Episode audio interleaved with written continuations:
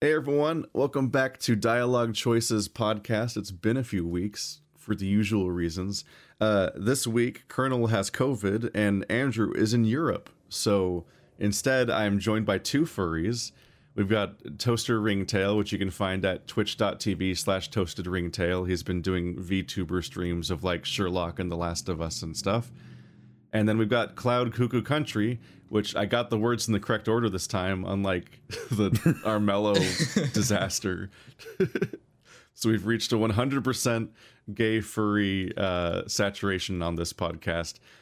You can find Cloud Cuckoo Country by uh, by going to Cloud Cuckoo Country on YouTube, and he does a lot of uh, like book video essays slash reviews slash uh, more recently like preview like book club videos. I guess. yeah, I, thing. I people still don't fully understand what that is.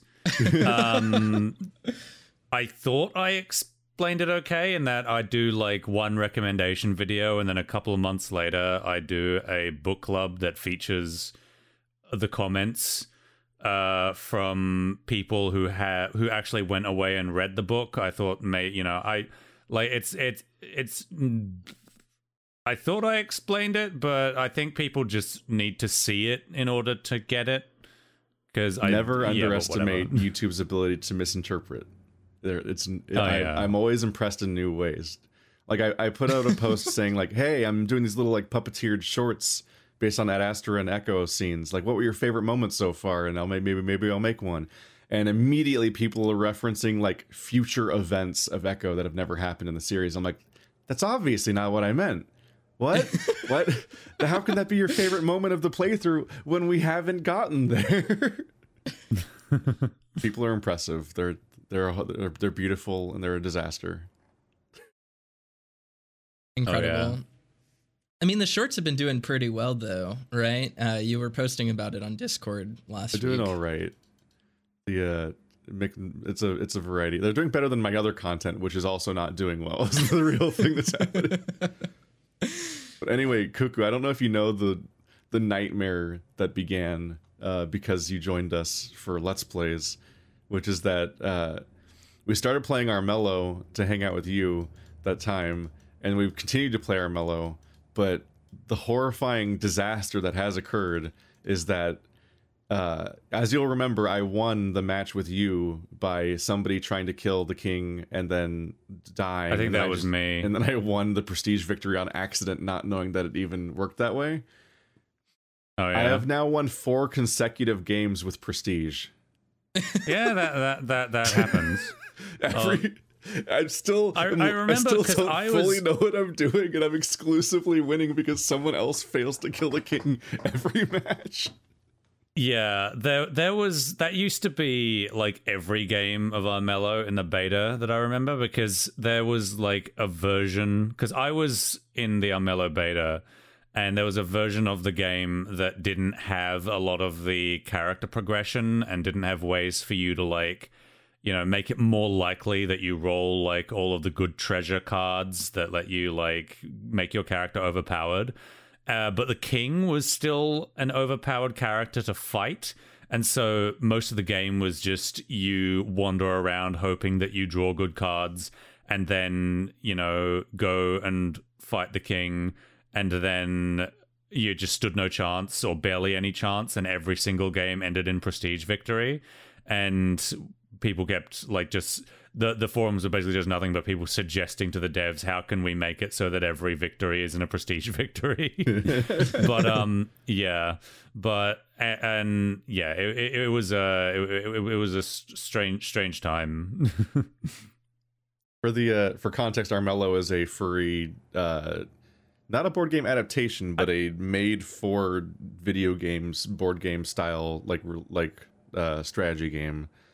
I, Uh, I don't think it's explicitly furry. Like it's was it's it's I was gonna it's say. furry in the same way that you can call like Redwall furry. Like if you actually asked Brian Jacques uh, or Jacques, I can never remember how his name's supposed to be, be pronounced.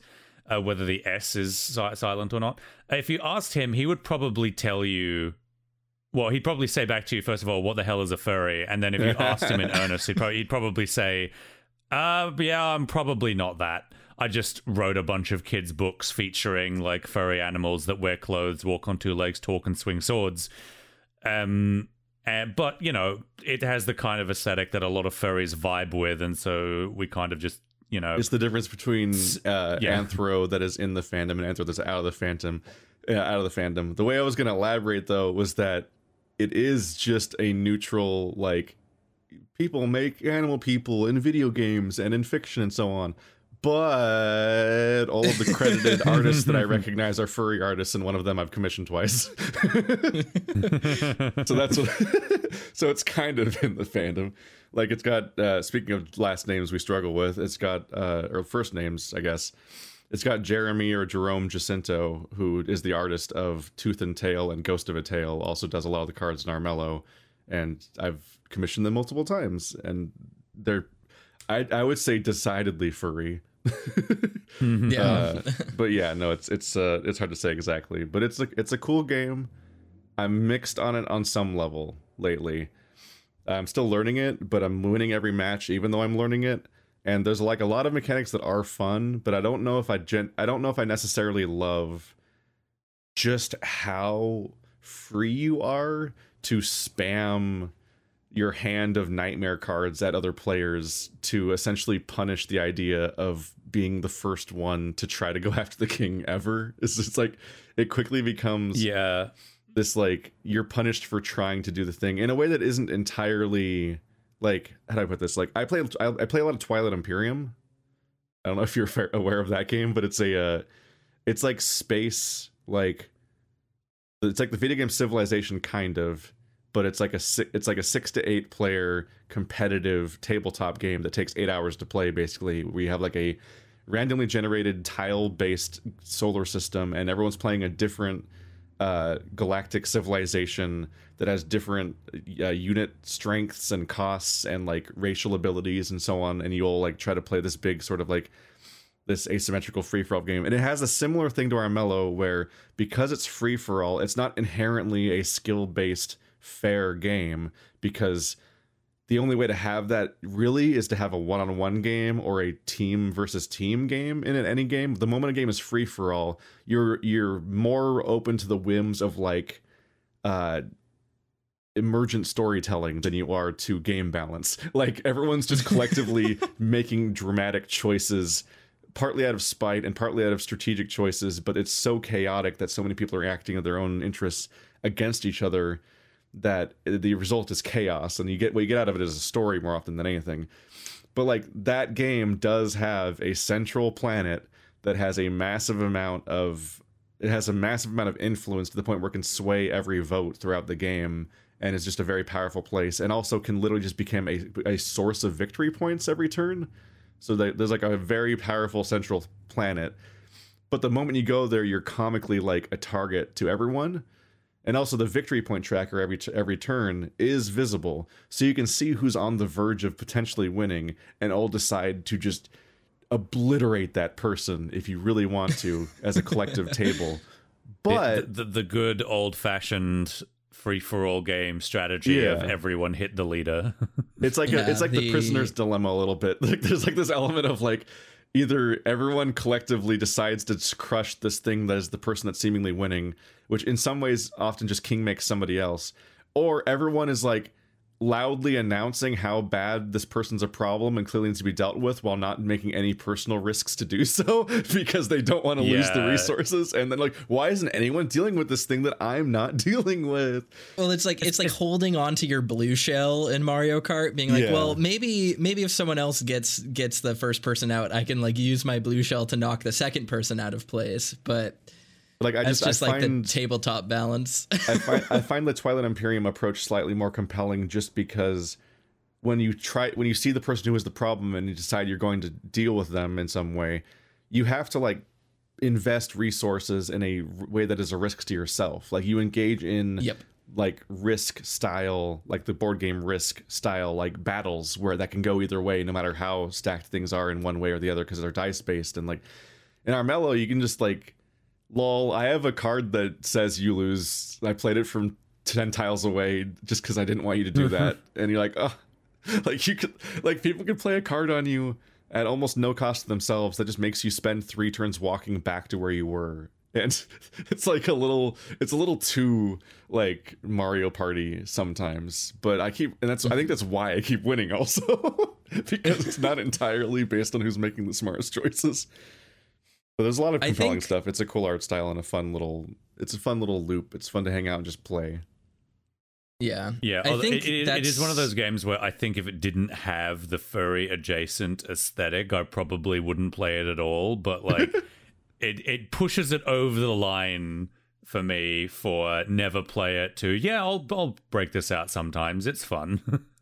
I think that's kind of one of the reasons why I've like stayed away from it. Honestly, uh, I'm notoriously not a huge fan of like digital board games in general, um, but I do like Armello's art style. I think it looks very nice. But then every single time I watch the streams, or I, you know, I've had a few opportunities to play it myself, and I'm just like, man, this game is is just uh, chaos sort of experience.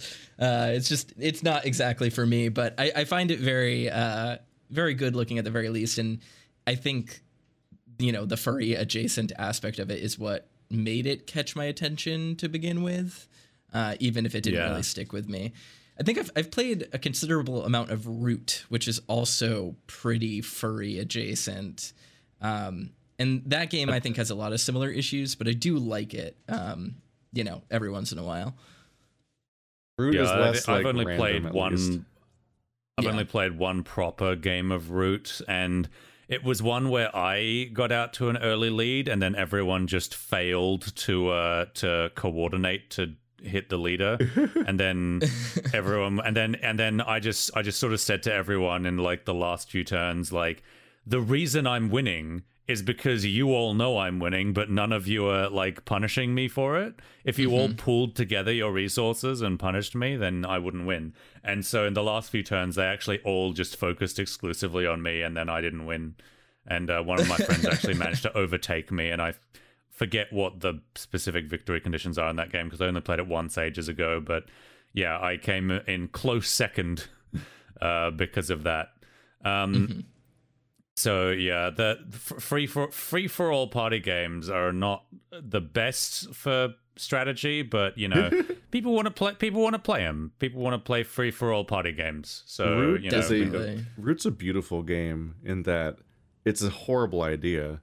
like they they, they yeah, like for the same reason that Overwatch is a horrible idea, where you're like, what if almost every character had their own rule set essentially and was playing kind of a different game?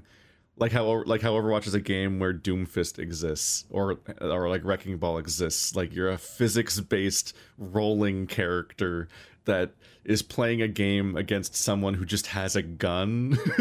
like everyone, mm-hmm. Yeah. like people are just playing different things, and like Root is a four corners map that only has three kingdoms because the fourth player is Geralt wandering around Yeah. doing quests on the map. like, and all the four kingdoms have different rules completely. Most notably, like the fucking birds just have like this skexy like hierarchy where they have to fulfill incredibly specific promises every turn to their own rule set that, it, that that have nothing to do with other players. And if they fail their self-declared rule every turn, then they have a collapse of government and have to reform their government and get new rules and it resets like their abilities essentially and like every team has some kind of weird fucked up thing going on like that.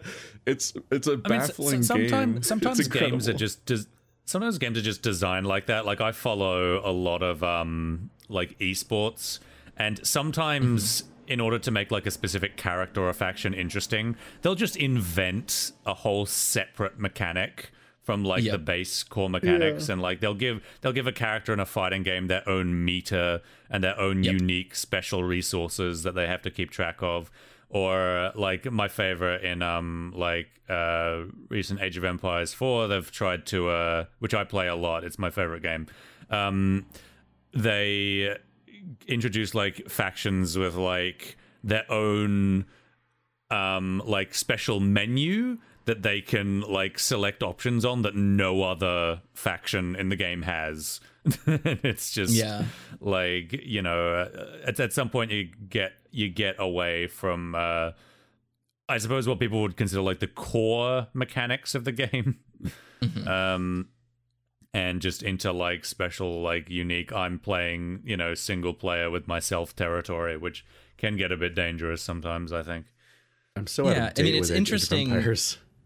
It's interesting that you bring up like fighting games too because uh, you know that sort of uh, concept of like introducing individual mechanics for characters more so than just like you know here's a unique spin on how this character like plays the neutral or whatever like you have in something like street fighter. The thing that sort of defines a lot of the modern anime fighters uh, like guilty gear which is the game that i play primarily and like even other stuff like BlazBlue or like the persona fighting game or even dbfz to some extent um, is this idea that like each character has their own uh, unique mechanics and unique approach to the game. So just speaking from my experience, like Guilty Gear is really uniquely asynchronous in that regard because what a you know like a Chipp or a Milia player has to do to be at advantage is very different than like what a Happy Chaos player has to do. You know, Happy Chaos has a gun and he has ammo he needs to manage, and the spots on the screen that he plays well on are very different than like a Chipp or a Sol or a Ky, who are like kind of more rush down, close range, mid range players uh, in the game. And in some sense, you know, every game has like a different, or every genre, I should say, has a different degree of asynchronicity that you can like allow for, right? Like Overwatch has characters that have different mechanics that play really differently from each other, but they still sort of are playing the same game in some sense of like, okay, we all have a goal. We need to move here. We need to eliminate the other team. We need to capture a point or whatever. The same thing is definitely true in fighting games, uh, and especially in Guilty Gear. You know, at the end of the day, you're just trying to get your opponent's health down. Uh, but like the amount of flexibility that you get in these experiences um, that sort of target this asynchronicity can really have a drastic effect on how individual players even approach the game. So it's funny. Um, I've been playing a lot of Street Fighter Five this past week because I'm trying to get yeah prepared 'cause for street fighter 6 6 is coming out this later this year. exactly. year And Would- it's funny, I'm like a top 500 Guilty Gear player when I'm grinding, but I'm like hard stuck silver in Street Fighter 5 because Street Fighter is such a fundamentals based game. Even with the individual mechanics on each character, you still have to be good at the same things across the cast in order to succeed uh, and, and get anywhere. Whereas in Guilty Gear, like I'm really great at playing my character, but if I like switch to a different character, like I'm basically playing a completely different game and I would be garbage at them. Street Fighter 5 doesn't matter who I play. I'm like hard stuck silver because of my fundamentals. So it's just it's kind of interesting to see how that like asynchronicity actually affects different genres. Uh, you heard it and- here and different first types of folks uh, street fighter players are just better than guilty gear players apparently I mean, I don't want There's to. I probably don't want to some play actual. into the uh, trope. there's probably some actually actual drama about that online somewhere. Discourse. You go deep Oh, enough there- on Twitter. there definitely is. You know, Street Fighter players absolutely believe they have like the best fundamentals ever and are better at footsies and neutral than any other games. I don't necessarily agree or disagree with that. I think it's just the the amount of things that these games focus on and like what you have to be super good at in order to reach a modicum of success differs based on what it's focusing on, right? Like I think a top level Guilty Gear player who's like actually good at the game could probably transfer over to Street Fighter because fundamentals are fundamentals in all fighting games, and n- no matter what, you have to get good at certain things in order to do well. Um, but like, yeah, Street Fighter players are better at not jumping than Guilty Gear players, right? Uh, and that's just a a side effect of uh, you know the system mechanics and, and kind of what they focus on. So it is what it is. Uh, I'm definitely bad at Street Fighter comparative to a lot of anime fighting games. Like I I struggle very deeply playing, you know, very patient neutral. So it is what it is. But uh, Yeah, don't Getting, cancel me other Guilty Gear players. photorealistic Zangief. I'm excited about that. I, I think Street Fighter 6 looks fantastic. Uh, I'm very, very excited to play that game. I just I like fighting games where you strafe. hmm I like a 3D level. I'm, I'm Mhm. I'm immediately so much less interested in any fighting game that exists in 2D. I- I have started learning the fighting game genre with Guilty Gear Strive in my Discord server with some friends. Mhm. Um, and part of the part of the reason is that like I'm I try to get my friends to learn RTS because I'm an RTS guy. But yeah. um, a lot of my friends are just like, what is this? Can I swear on your podcast? Oh, yeah. Okay. A lot We're of my friends are like, "What is this?" Later, so. oh, okay. What is, what is this fucking genre? I just don't get it. Um, you know, you move units and wait for t- wait for everything to happen. Um, and I'm like, no, it's really good. And so to try and meet some to try and like meet them on mutual ground, I've also committed to learning genres that they like. Um, and one of them is fighting games, and uh, so I've been trying to practice quarter circles and shoryuken motions and shit. And uh, I'm oscillating between this is really, really fun and this is really, really frustrating, depending on how reliably my moves come out. yeah. so. I honestly like to play I, fighting games that have simple inputs, basically. That just like, I don't uh, that have more emphasis on like you can strafe, you can knock people against walls and off ledges and things, but like, well, there there just I mean, aren't I mean, like, hard the, the, combos in Dead or Alive. I mean, there, there's the the only thing that I know about the discourse is that like a lot of people uh, bring up every now and again, oh, fighting games shouldn't have hard inputs, quarter circles and shoryuken motions are too hard. And then that starts a discourse of like, oh, you people just need to get good and so on. Yeah. Uh, but now there's a, actually has been some evolution to the discourse because apparently there's this thing called a hitbox controller which just gets mm-hmm. rid of uh, the stick entirely and makes it makes it more like an RTS layout ironically where you like have hotkeys for for macro inputs or some shit um I I don't know too much about it myself but it does look a little bit more like they're um like like people like mashing uh, mashing hotkeys on a keyboard.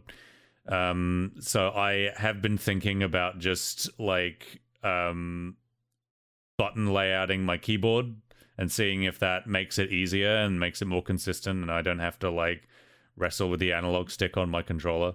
Hey, Toaster, you have a hitbox, right? I do. I have a hitbox sitting right next to me. Um, they are not. It's not so much hotkeys as it is using like arrow keys. So the thing with fighting games in most cases is that they only read cardinal inputs um, outside yeah. of really specific instances when it's trying to figure out how to parse input um, between like a quarter circle forward and a DP. Um, for people who are listening and they hear that and understand that, good for you. I'm not going to explain what that means for people who don't. But uh, basically, a hitbox controller just makes it so your inputs are really clean um, and it is just faster than using a stick because you can just tap with your fingers rather than, you know, doing uh, full motions with your wrist or your arm like you would with a levered controller. Um, but yeah, uh, it's just it's been a preference lately. Um, is it's like a thing that I guess first came out. I want to say back in like 2013 was when you started seeing them hit the market and, and start getting popularized. Um, but nowadays, leverless controllers are are very very popular um, and are taking a big sort of uh, amount of mind share in mm-hmm. the fighting game community discourse just because people are like oh it's cheating because you can you can do inputs really quickly and the game's not designed around it um, versus like old school uh, kind of purists who prefer levered controllers, and then even further from that, like Zoomer fighting game players who are playing on like game pads and stuff. So mm-hmm. uh, hitboxes are interesting. I like them. That's how I prefer to play. Um, though actually, my favorite controller is called a cross up, which is like a it's like a levered stick that has hitbox extra buttons on it. So it's like you have an analog stick and a D pad that you can have access yeah. to. So it makes it more like a gamepad. Um, and those are very controversial, but I do really, really like my cross up. But yeah, yeah. Uh, fighting game input discourse is like a whole topic that is insane and, and complicated. But uh, yeah, I, I I've always found like controller discourse very very odd, just because like what I'm used to in RTS is just fully customizable hotkeys. Like you can literally just wire up like like it's usually just expected that an RTS game will have like customization options to just allow you to play it however you want. Because the challenge there's the, the, people think of it as like a mechanical execution kind of genre because they've seen starcraft pros with like 400 apm mm-hmm. but um but it's actually more of a like attention splitting genre. So like how you mash the buttons is like not as important as like are you just doing multiple things at the same time? So you could like wire up the most cheaty like i'm letting the game play itself set up you want. But if you can't split your attention and make multiple decisions on multiple fronts at the same time you're not really playing the genre and there's no controller that's going to fix that for you.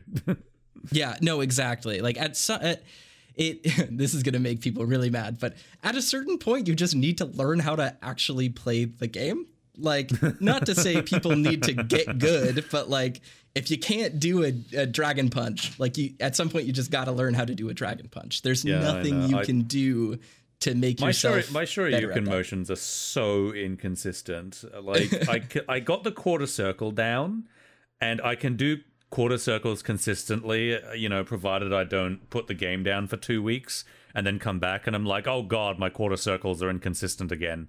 Um, but like, but like the Shoryuken motion is hard. Like, oh, like, for sure. It feel it feels hard to me to do with an analog stick. I'll say that. Mm-hmm. Um, and uh, and I hate it, and uh, that's why I almost never use like the the Dragon Punch moves and I'm mm-hmm. always like, what other moves can I do instead of Dragon Punch? And sometimes mm-hmm. it does feel a little bit amp, especially like if I go into combo recipes and it's like, end this combo with a Dragon Punch. I'm like, well, I guess I'm ending it with something else then. For sure. I mean, I think it's it's one of those things too that that comes from a archaic, not archaic in the like obsolete sense, but a truly old fashioned design. Um, of when arcades were in cabinets, and every single time you wanted to play a fighting game, you had to use a stick. Uh, and like doing a DP on a stick is not as hard as it is to do on a controller or even um, you know on an analog stick, uh, regardless of if you're using a D-pad or an analog stick on a controller, uh, because the this is getting way in the weeds, but uh, arcade sticks usually have something called a square gate in them. This means that even though the stick can move 360 degrees around, uh, the actual housing that the stick is in is a square. So if you want to do a DP, you press forward and then you just move the stick down and slam it into down forward. And that's like a hard corner that you can lock into and find really easily. So it's like much, much easier to do a DP on a stick than it is to do it on, uh, you know, like a PS4 controller or a PS5 controller. Um, so Funny, it's just one of those things. I things. am actually using a PS4 controller. yeah, exactly. Uh, and like that gets more complicated when when sticks, you know, analog sticks themselves are like housed in like circular housings because like you can't find that corner super easily. So I do understand yeah. that concept and it's funny that you bring up controller discourse as this thing because we now live in an era where like third party controllers are not those shitty Mad Catz, like, you know, Pelican controllers that we used to have back in the day, where it's like, okay, you get uh you get like this translucent purple controller that you like you know curse your friends you with you, when they come you over are, you are like exactly describing a controller that somebody gave me when i was like 12 yeah, something. exactly. It literally, and it's like its analog sticks are too small. purple, got a fu- bunch of fucking lights shining through the case. Um, yeah, no, that that that was that's funny.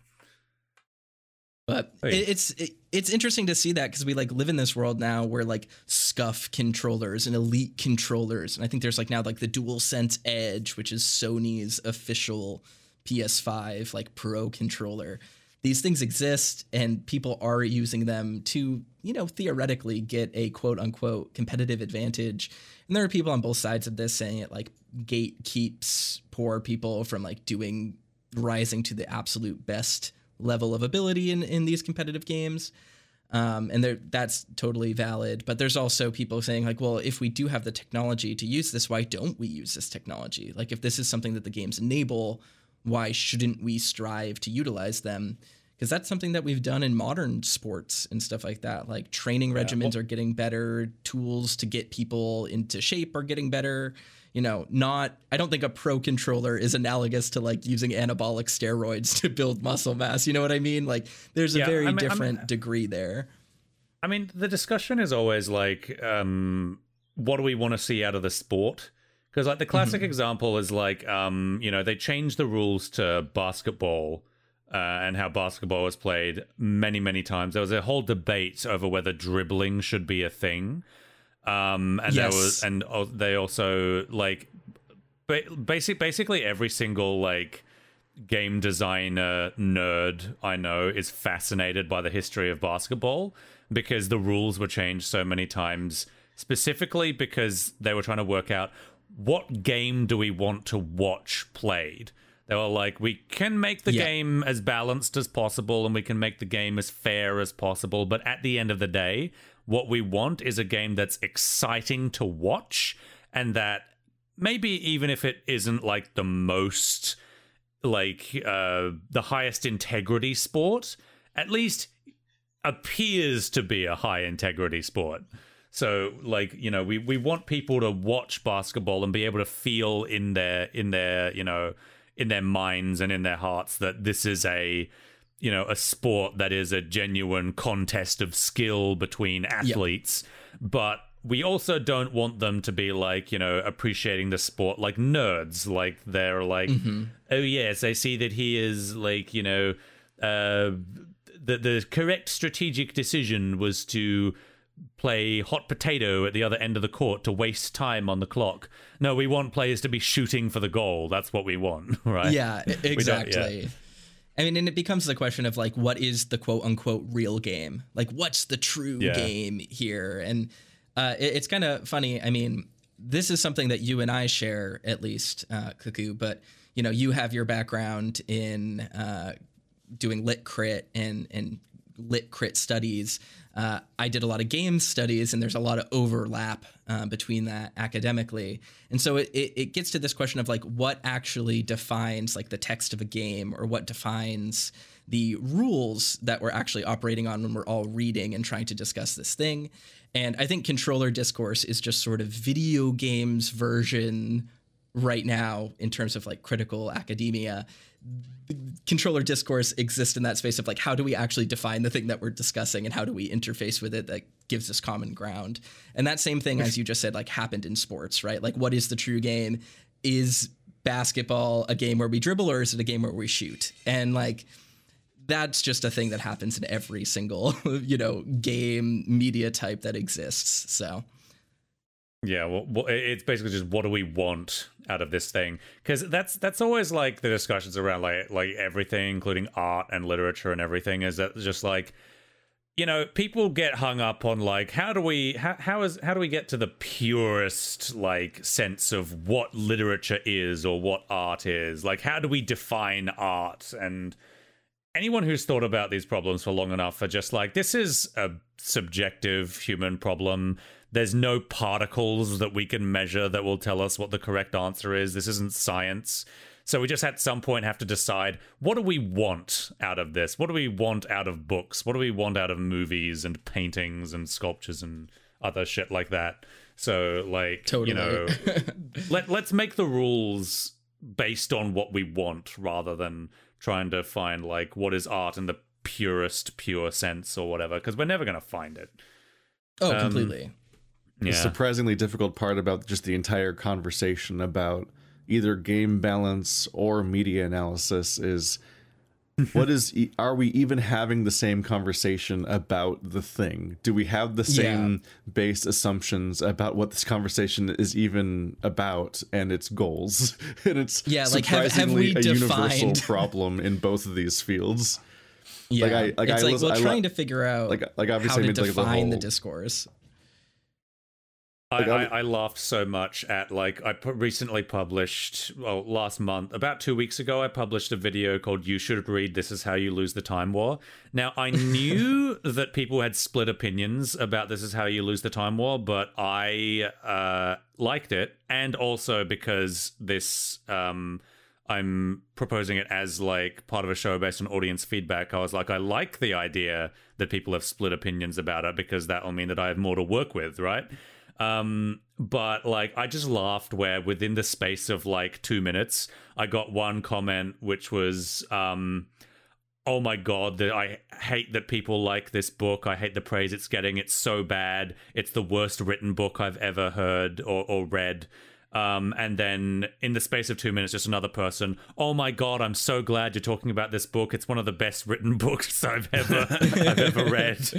And I'm just like, yeah, it's that's that, that that yeah, that's that's just most art, really. Like, you know, mm-hmm. it's either genius or terrible, depending on who you are.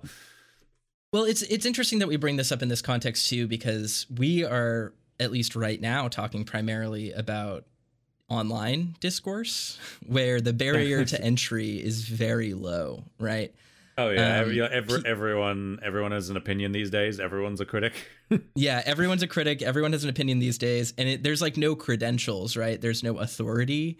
Um, and I'm not saying that like in order to speak critically about something you like need to go to college or something, but like a lot of these discussions, especially with more established forms of media and entertainment, um, come through and they they used to be debated in academia right where like people at least had a some sense of foundation of like how to discourse and it was happening in these closed settings where people were coming together under if not the same assumptions, the same relative degree of training, right? On how to talk about stuff. Whereas like online now, like, you know, uh, soccer lover for 2069 on Twitter can go online and post their, you know, seemingly academically worded uh, diatribe about how basketball isn't a real game uh, with absolutely no critical training or really any actual thesis. And it looks the same as like something that someone with some sort of like authoritative sports studies background might also say. So, it, long story short, like the internet enables a lot of chaff and noise in these discussions that makes it harder to talk about. I mean, personally, I would rather that anyone can uh, I I, pref- I prefer the environment where anyone can have their opinion heard rather than just it's the domain of a select few specially trained academics because like especially like you know I'm a so because uh, like especially in the context of like queer history and so on having all of the like criticism about like art happen behind closed doors in ivory towers and academia where everyone's a cis straight white guy um yeah, well almost exactly. everyone yeah, me- means that for a lot of art history, you just get people talking about the same, you know, canon, the mm-hmm. literary canon of just like, you know, straight white authors. And the same thing happens in like the canon of philosophy and so on. And yeah. I think that it's healthier for everyone, including the cis straight white dudes, mm-hmm. if you open that up to more perspectives and you start introducing more things than just what the accepted canon is. Um, so I, I would I do prefer that we have the situation that we have now online where anyone can potentially have an audience although i'm not going to say that that's a perfect solution because yeah. if i did that would that would make me a libertarian. Just just let the free market decide you know. For Which, sure. no, i mean yeah I think I think I'm of two minds on it. Where it's like, on one hand, it is good to have far more diverse opinions um, about media and critique, and it's it's important that we widen the canon of not only literature but video games and movies and TV and all these things that we're talking about. But I do sometimes miss the more structured uh, arenas of discourse, so to speak, that things like academia provide. Um, so, uh, you know, I think all of this comes with the caveat of like, if you are reading people argue about fighting games on Twitter and they're like, hitboxes are cheating, real players only use sticks. It's like, get out of here. Like, not everyone's voice is is necessarily valid in this discourse if people are that heated about something so minor uh, uh in terms of like controllers and stuff you know uh, it's okay to to dismiss uh, you know a lot of this like heated gut reaction discourse as long as you you understand uh, the actual conversation at play. I think is what I'm trying to say there. So For me, like a side struggle with a lot of stuff online, like on Twitter and YouTube, is just the fact that like people are so quick to sound off with negative takes, especially about things that Yep. they have never engaged with. And so, like, Oh, a that- huge funny, amount though. of people funny. I- talking I, about I love things just, are people I love who just have, tweeting out. I love just tweeting out JoJo's Bizarre Adventure is mid, and then just seeing people get Oh, mad man. about that. I am Like- that guy. like there's just such a there's just it can be so frustrating just to watch like especially when you make like a big, big video essay about something and all the tweets like all the responses you just want them to be able to you, you like you want to be able to just ta- have them be tagged of like this person watched 80% of the video this person watched two seconds of the video paused it left a reply and left. And like that's like like a, a whole element of that and like how there there will be uh entire tweet threads about and like conversations of people all like going on about how horrible a thing is be like a piece of media or a youtube video or something where none of them have watched it and it's just like this is a vacuum of meaning. Like this is just such an Yeah. exhausting thing that people do is having like a whole group of people all talk about something and they all have takes about it but none of them have actually engaged with it on any level. So they're just writing headcanon fan fiction about somebody else's I- opinions about something. And it's just like this is a non-conversation. And people often prefer to do this over at, like any other like like it's like why why go out of your way to signal boost a thing just to complain about it without engaging with it? So you also have nothing to say about it? It's just a bizarre Yeah. behavior pattern Well, I think it's interesting that you bring that up too, because uh, getting back to just using fighting games as an example here, or I mean, even Overwatch or uh, you know RTSs. I'm sure this happens in Age of Empires Online and StarCraft and stuff, where people Oh, I will be could tell like, you. I could tell you about Age of Empires discourse, but I don't. I don't, I don't know how. I don't know how sustainable that is for an for a podcast. I just I feel like every single game, especially competitive games online, you'll see people be like, "Oh, you know, M- Mercy's oh, like it'll be a day into a season and they'll be like, "Mercy's trash, Brig is OP, please nerf, please buff." And it's like how much of this is valid and like how much of this is you just being upset that you lost your ranking match and like haven't learned the matchup yet you know like how much actual knowledge are we working with here or are people just speaking you know from the gut Oh, there, there's a Uh, whole thing to get into about like meta and how to some extent like s- tiny changes being made to characters on a scale that would only affect the top top percentages of players where like the vast majority of players how good you are at a character is more important than their week to week like stat changes uh, but everyone watches the same five content creators that shape the entire discourse around a game's community. And so Yep. you will watch every single time that the supposed meta changes, you can actively watch everybody change characters in the low ranks where they act where it's actively a bad idea to just like play a character you don't know how to play instead of the one you know how to play because you're bad at the game. Like like Yeah. but they they took they took one damage off of my shot pellets off of my smgs and so now this game's unplayable in silver and i'm like that's that's not how this works. It's not how this works at all Well, I mean, it's funny it's- that we talk about this with with Overwatch specifically, right? Like, I haven't played since season two, since the last time I was in a video um, with you and the crew, because you're a But, like, vtuber now because I'm busy and I Your have a Twitch competition. channel. like, like and subscribe. Twitch.tv slash Toasted Ringtail. I'm live every day at five.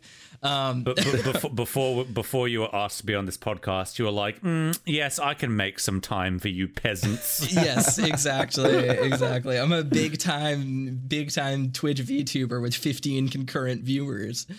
Um, but the uh, the thing with Overwatch too is that you'll just see you'll see people be like, oh, you know, if you want to win this game, just play Sojourn. You know, like just switch switch to Sojourn. You're playing Brig. There's no way you can play, and we're in like a bronze three ranking match. Like it's like yeah we're sojourn's Sojourn. literally too hard to play Exactly. Like you're not the the infinitesimally small like frame data and like damage differences that are made between characters are not going to uh fundamentally change your interactions on a matchup by matchup and, and character by character level, right? Like this thing happens with fighting games all the time. Like uh, you know, uh, just using Guilty Gear as an example, like uh, who was like the top top tier next to Happy Chaos um, for all of season two, got nerfed and people were immediately the next day being like this character's unplayable. Like you can't you can't play as him anymore. Like Nagoriyuki is free. And it's like I'm playing in you know on the celestial floor which is the highest rank um, on the online ladder. And I'm not amazing. Like I'm I am a pretty okay Guilty Gear player. And like Nagoriyuki is most certainly not free now, even outside of the pro ranks. You can't just pick against Nagoriyuki and win. Like that's not how balance fundamentally works, especially when you're playing a full game. But I feel like a lot of people at the lower levels who aren't actually grinding and they're just watching, you know, content creator punditry will be like, "Oh, yeah, like this is how the game is played now." And it's just this is a huge change and it's like the changes that are really big to pro players will not matter to you because you don't actually understand how the whole game is played and how all of these things interact at a holistic level, right? So buffing Zenyatta's kick in Overwatch does not fundamentally change his matchup with like a Mercy in Bronze Five. Like it's not. Yeah, it, it creates situations where it's like, "Sir, we're still in the tier where we're trying to teach you not to trickle." Exactly. Like then, like your shot this, accuracy is 20%. Like this does not make a difference. There are significantly more important places where you have more impact than the balance of the character. As opposed to like Definitely. yeah, there's like there's a level where people are so good that they're hitting like the skill ceilings of the game and at that point the literal bounds of what's possible become restrictions essentially and a character mm-hmm. just stops having the ability to hit certain breakpoints within a certain amount of time and will just get punished too fast for 0.00% of the players. my fa- my favorite example from um, Age of Empires 4 recently was actually uh, they released some expansion civs and legit I think the Malians went from like top tier please nerf to bottom tier please buff to top tier please nerf to average within the span of one patch because people first were just like looked at their what they were capable of in matches where nobody was rushing them and they just got to sit back and make an economy. And it was worked out that if you don't rush them they have the best economy in the game. And people so were, were like oh this civ is very clearly op please nerf. And then people figured out oh i can just rush them.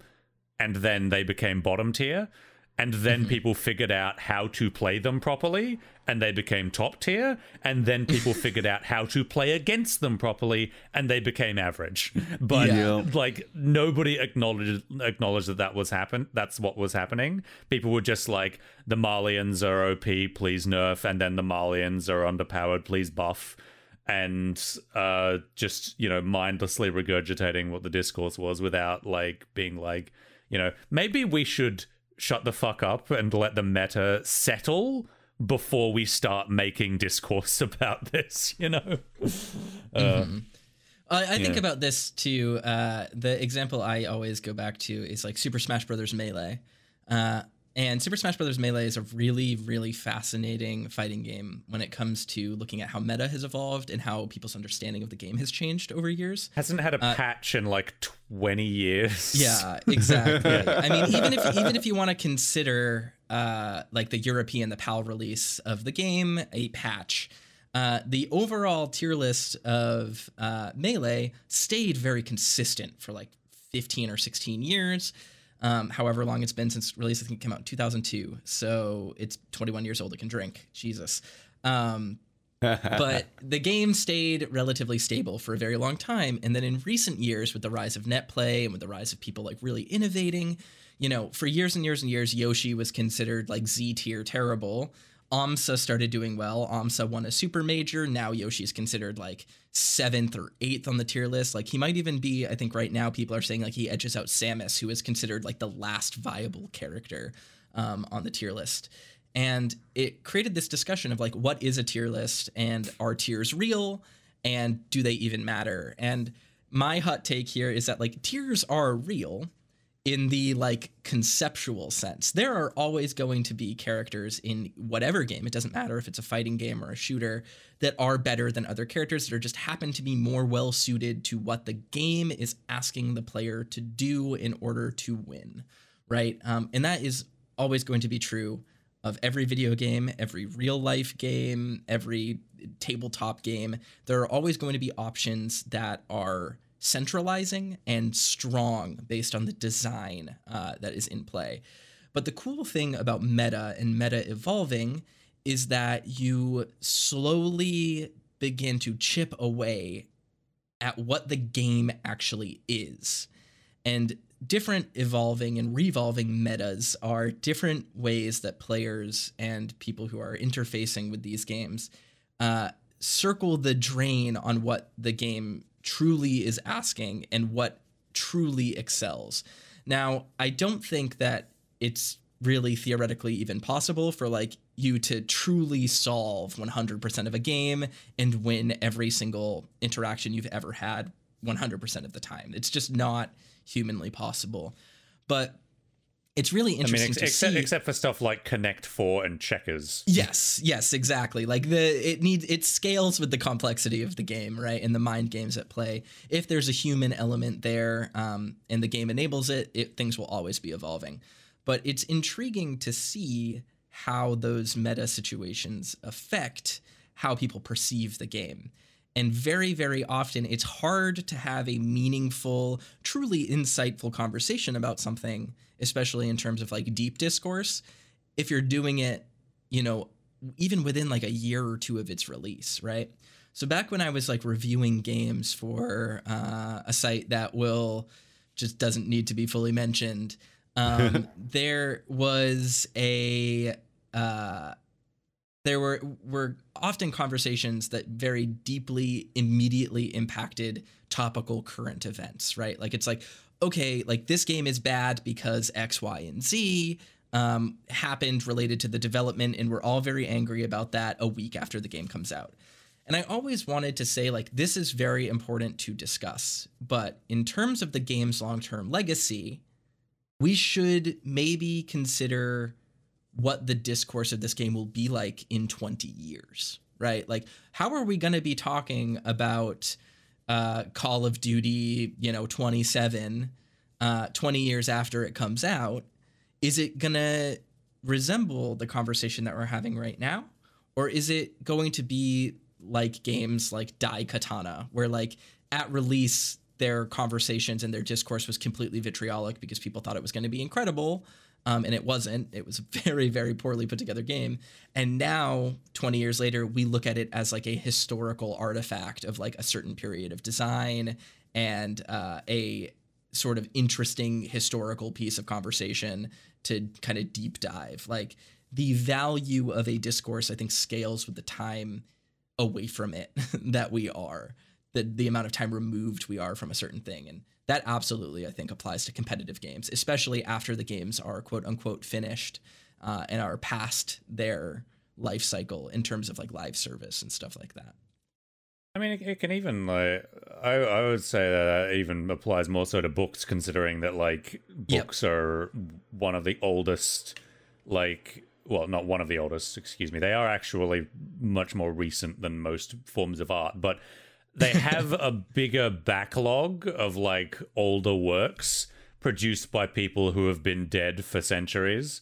Yep. Um yeah, and I, I always have to correct myself when I say like oldest because I'm like no, as like novels are actually a, a re- relatively recent historically speaking. It's just that yeah, you know they're older than movies, and we've all been movies have been around for as long as we've been alive. But I mean, like, in terms you know, of pop art, right? Like you can say in terms Yeah. of pop art or entertainment art, uh, in the modern sense, they're relatively old. But in the grand canon of artistic endeavors, relatively new. Yeah, but it's always it's always a it's always a little bit um like you know there's there's always like discussions of like is this author you know problematic and you know there's you know do you do you support their work and then there's well this author's been dead for 200 years so I can buy a copy of their book guilt free. Yeah. No, absolutely. The evolution of And discourse about it's books is also just fascinating. Where like a huge percentage of the literary canon that we treat as being like the all-time greats because basically they were uh, a combination of pop culture and high school has told us that they're most impo- the most important books were like Yeah. complete flops when they came out. They were like actively disliked and received scathing reviews or were just straight up ignored and then like we we we overlook how how much like bizarre logistical things are the real mm-hmm. reason why some things are prevalent the way that they are like So- akin to so- like so- how a, my- a movie or a show will completely fail and then So my- become my- some sort of yeah. like weird like syndicated rerun thing 10 years later and now it's a classic because this one channel wouldn't stop playing reruns of like a christmas story or something like Yeah. Yeah. some like books have a bizarre individual narrative each time of how they even became the legacy they are and it's not necessarily tied to what's in them Yeah. So my my um favorite example of that uh, for books is that where the logistics kind of influence the work in in ways that people didn't uh, d- don't really think about today unless you like look it up is a lot of the works of Charles Dickens are apparently very long. Now I haven't read all of them, so I haven't verified this. So, but stuff like Great Expectations, um, like, and which I also haven't read, um, long. But Christmas Carol, his most famous story, very very short. And people are like, did he like intend for it to be this short for like an artistic reason as opposed to his other works? It turns out that no, the reason the Christmas a uh, Christmas Carol is short is because he footed the bill on publishing that one. So if the book was really, really, really long, it would have been way, way, way more expensive for him to publish. And so he he just he to for finan- for his own financial reasons decided to keep the book really, really, really short to save on printing costs. Uh, so, it's funny that you bring this up because the the idiom in at least in the film industry is like there's no better editor than budget because it just drastically yes. like affects how you you come to these things and like it's very easy to forget that right? Like it's funny people will you know come up with all of these artistic or like interpretive reasons why things are the way they are but very often you know it kind of ironically during history it's just like yeah, I had five bucks to my name and like couldn't film this shot, or like really, I, I used royalty free, you know, audio here because I couldn't afford the licensing, and that like drastically impacts how we view media. So it's kind of Al- interesting. Yeah. Almost any piece of writing seems to benefit from a kill your darlings moment of just I need to get rid of like two chapters of this at least, and then suddenly it's I like mean, I like, need to, I would- need to hit a deadline, right? Yeah. Like- yeah. It's, but it's oh, like oh. because pacing is such a thing. Like oftentimes, like there's just like almost any movie needs just some overindulgent element removed. Like every essay I've written had like two chapters I just gave up on at the last second and just deleted, even though it was, it mm-hmm. was written to have them in there. But I'm like these. I'm just keeping these here out of stubbornness or because it's self indulgent and I like this part, but it's not even the point of the thing I'm writing.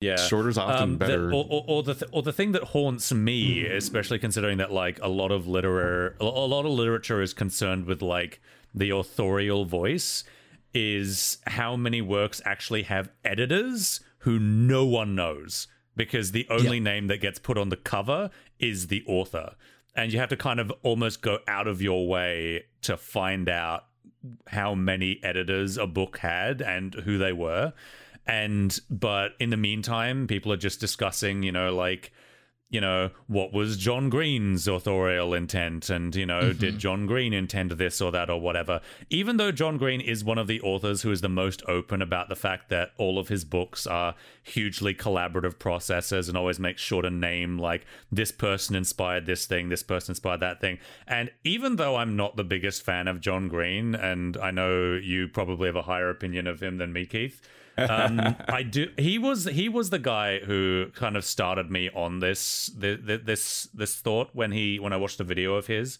where he was like, yeah, when I when I wrote Looking for Alaska, a lot of the stuff that people say is fantastic about the novel, I didn't actually come up with.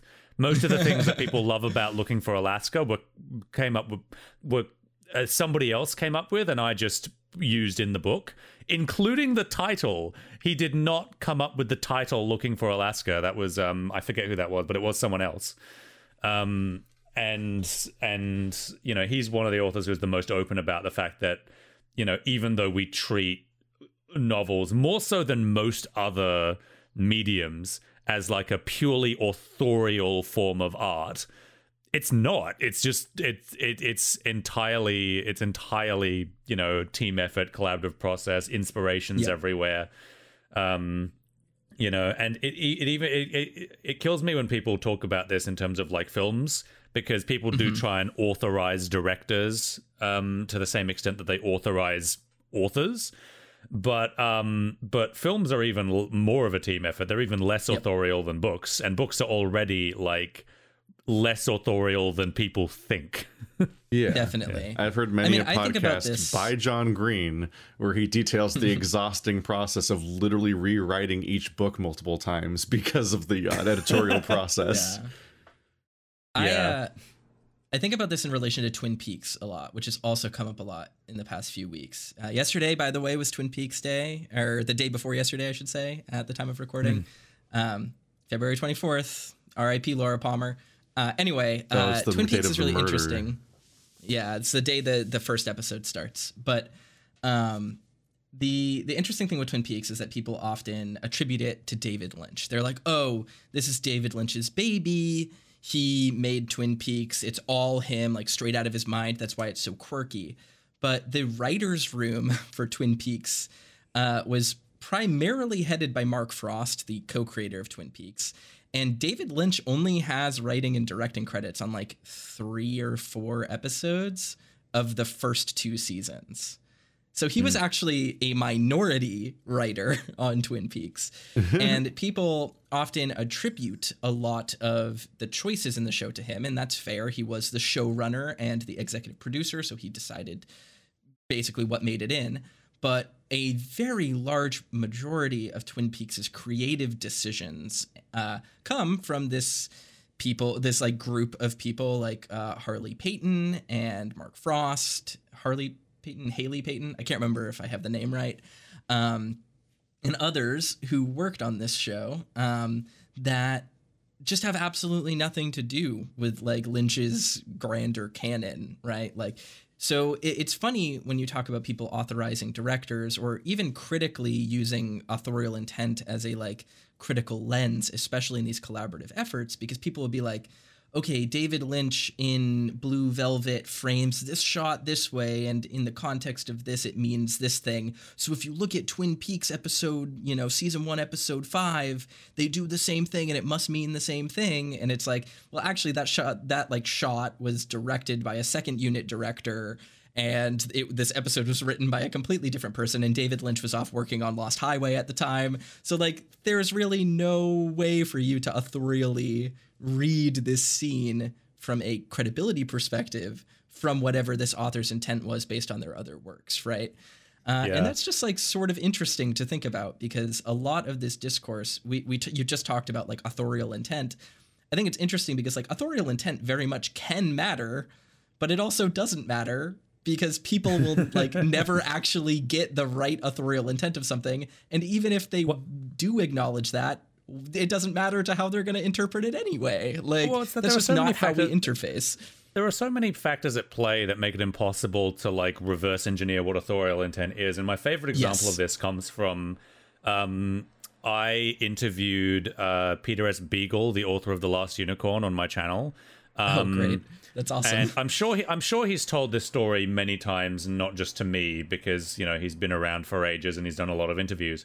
But he talked about this um, the where he attended a like talk at a university, a lecture where somebody was talking about one of the books he had written, which was not the Last Unicorn, and one of the characters in this book had a name that was like the name of this old Greek goddess. And the lecturer spent ages like explaining to the to the um to the to the lecture theater and all the people attending that clearly Peter S. Beagle's intent with this name was to call back to this myth and create this meaning and create this narrative and so on. And that he said to the person afterwards, um, listen, that was a great talk, but I think you should know that the reason I chose that name is because I was trying to think of a name for a female character.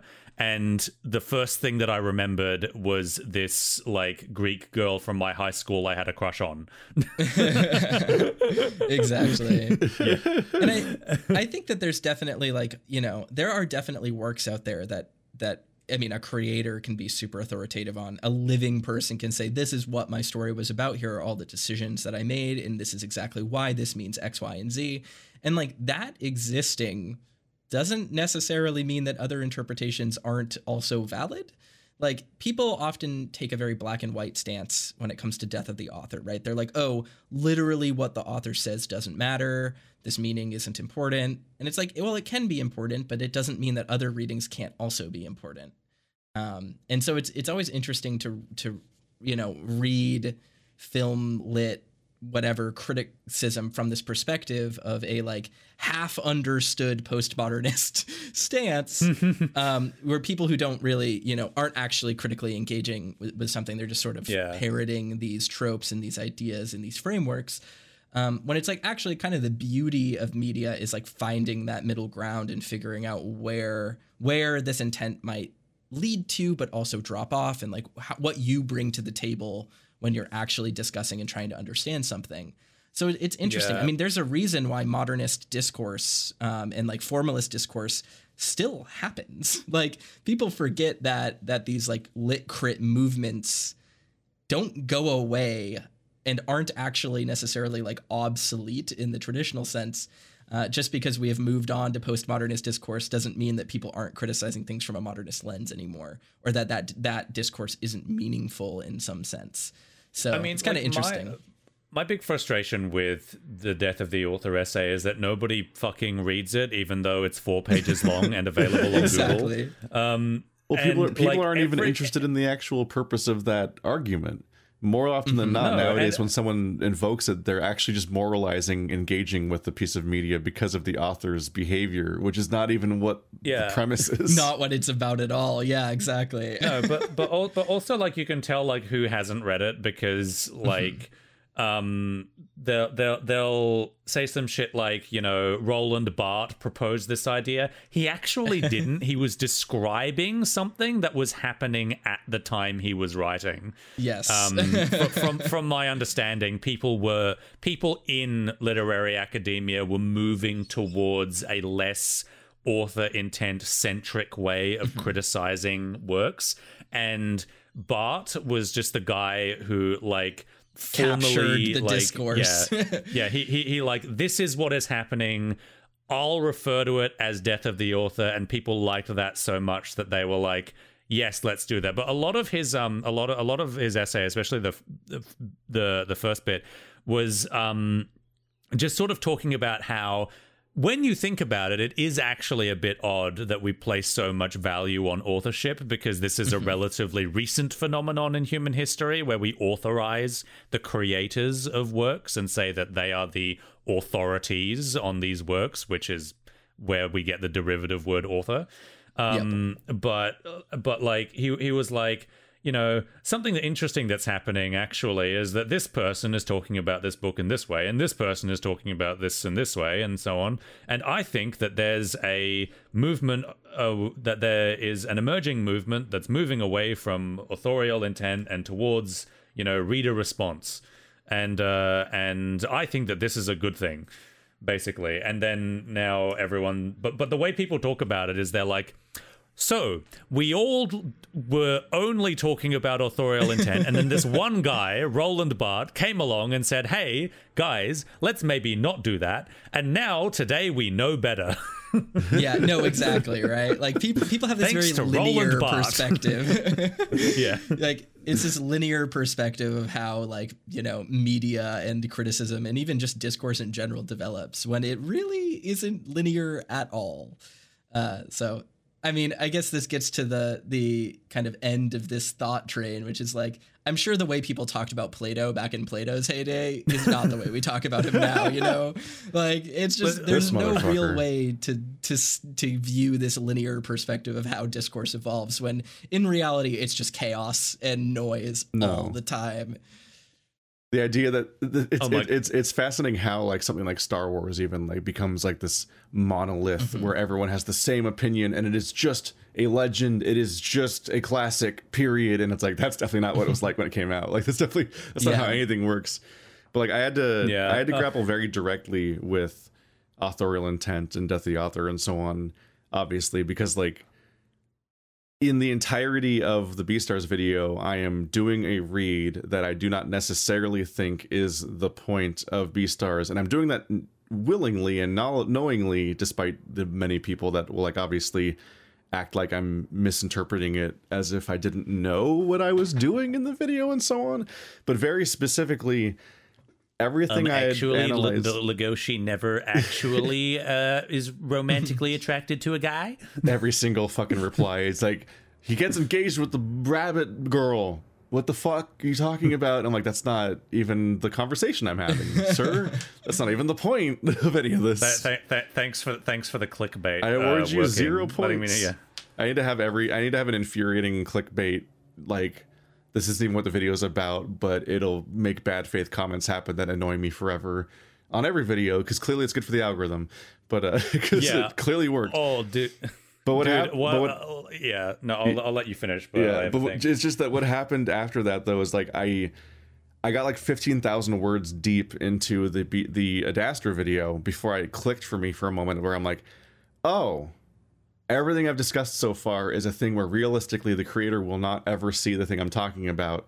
And so I'm just d- engaging with step media the way that people normally engage with media, which is that some phantom creative team makes a thing and then completely separate from that you have your reaction to the thing and you share the same audience but you never cross spheres but Yep. then i realized my new video is about a thing that is written by one person and i think there might have been an editor that got involved at some point i actually don't even know if there is an editor at all for for Adastra, or if it was genuinely written by one person completely and exclusively, and then someone else did art, and someone else did background art, and someone else did the interfaces, and someone else chose the music.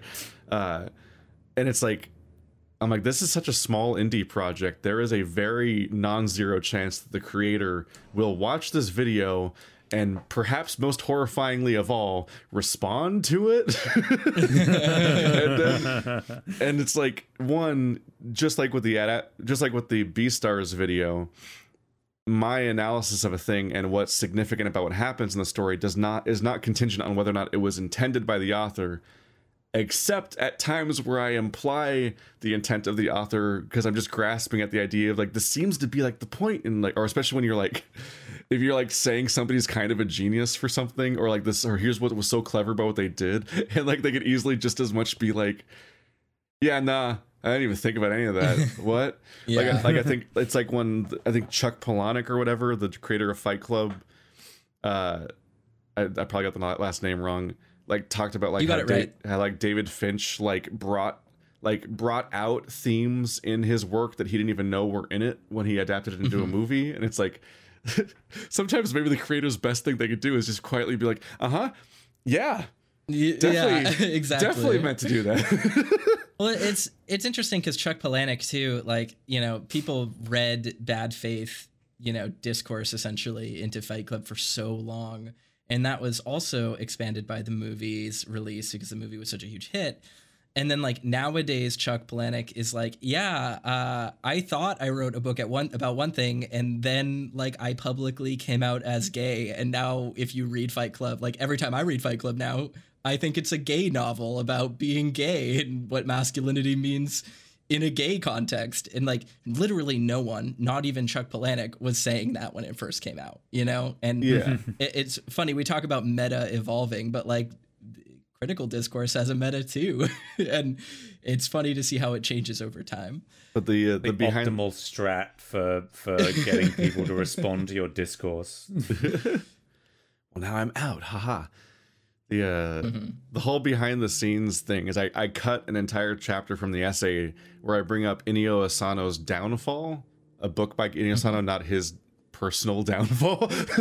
right. But it's a it's a distressing single volume manga that feels autobiographical as dangerous as it can be to read into things as being autobiographical or not. Uh, but it is about a mangaka who hates himself and hates the things that he works on and hates people's responses to the things that he works on, which is a bit of a thing for a mangaka to make. Uh, and it's in like spoilers for this book, I guess, but it's not really a plot book at all. It's just a series mm-hmm. of just it's just an episode of this guy's life and his misery, but like it has and especially this especially is not even the story of the thing it's just what it ends on is this note of like he's at a signing because it's somebody who finished a popular series that he hated working on and he's work and he's trying to come up with a purpose for his life and a thing next thing to like to work on essentially and he's at a he it ends at a book signing for this property that he just fucking despises and there's this young girl who want is there to have her book signed and she's just gushing over this thing that like changed her life and was incredible and it's so impactful and it really helped her get through the, the like tough times and like that kind of like conversation that you have about creative works oftentimes. And he's just like fucking idiot. You don't get it at all. And then the, the fucking manga just ends. Like it just ends on that note. And i'm like oh, I'm writing about like I just read this manga and I'm like I'm currently writing about a gay furry adult visual novel that uh broke me and kind of directly led to this sort of like impulsive coming out and was like the straw that broke the camel's back or whatever. And the creator can just respond to what I say about it. That's mm-hmm. kind of terrifying. So I and it was like a to get to it, it, this is like a response to several topics we brought up today, but like it was like a kill your darlings moment where I cut this chapter because it ultimately wasn't like part of the the like momentum of the overall video but I had to like vent write it to get through writing the rest of the video because like yeah it's just it was it was a weird headspace to be in yeah definitely I mean it's interesting too because uh, I mean, especially in the furry space, right? Like, I mean, you're you're speaking about Adastra and things where, um, how do I how do I explain this? Like things where the creators are are very accessible, right? But then we also it, it's interesting in the furry context because furries i think as a community are often more accessible to each other than a lot of other like communities right like you can be an author of a published novel and go to conferences and you know be in offices of publishers and like never meet your darlings right? Like you can you can never meet your heroes. It's totally possible for stephen king to have never met john green or something like this right?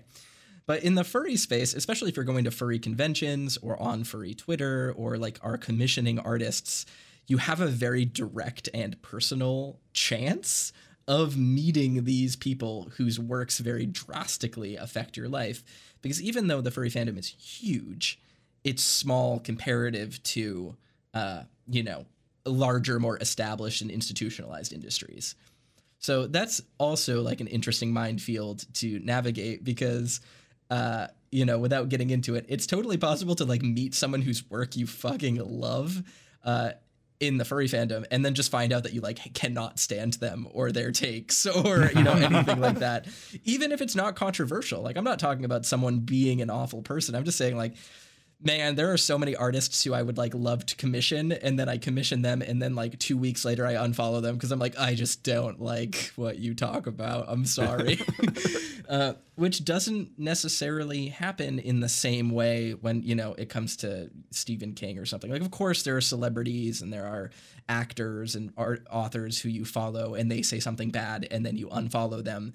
But like there is less of a direct chance of you forming an actual relationship with them that is impacted by this than there is in you know the furry space or even in like indie games or uh, YouTube let's players or other parasocial environments that the modern internet has sort of enabled. Have I done that too?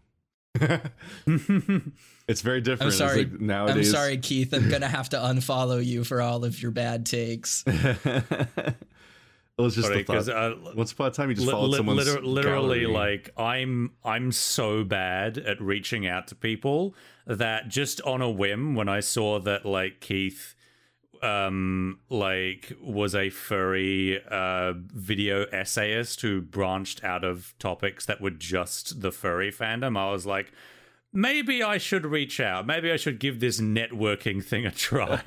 And literally that was the literally that was the message that I sent to him like hi I've noticed you're a furry video essayist. I am too I think that this is how networking works well, exactly right.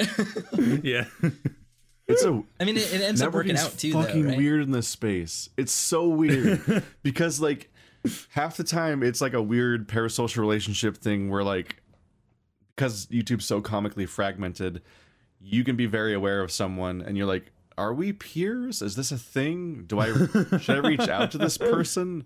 Especially in the bizarre element of like if you're a let's player, like for the years before I had any video essays out, so that were like their own like scripted works. It was just like what I do is you just hang out and talk for a while like this too, or like but with video games most of the time. And like that's kind of like a weird like like play date thing. Like you're like trying to like Mm-hmm. Like hi, will you be my trial friend?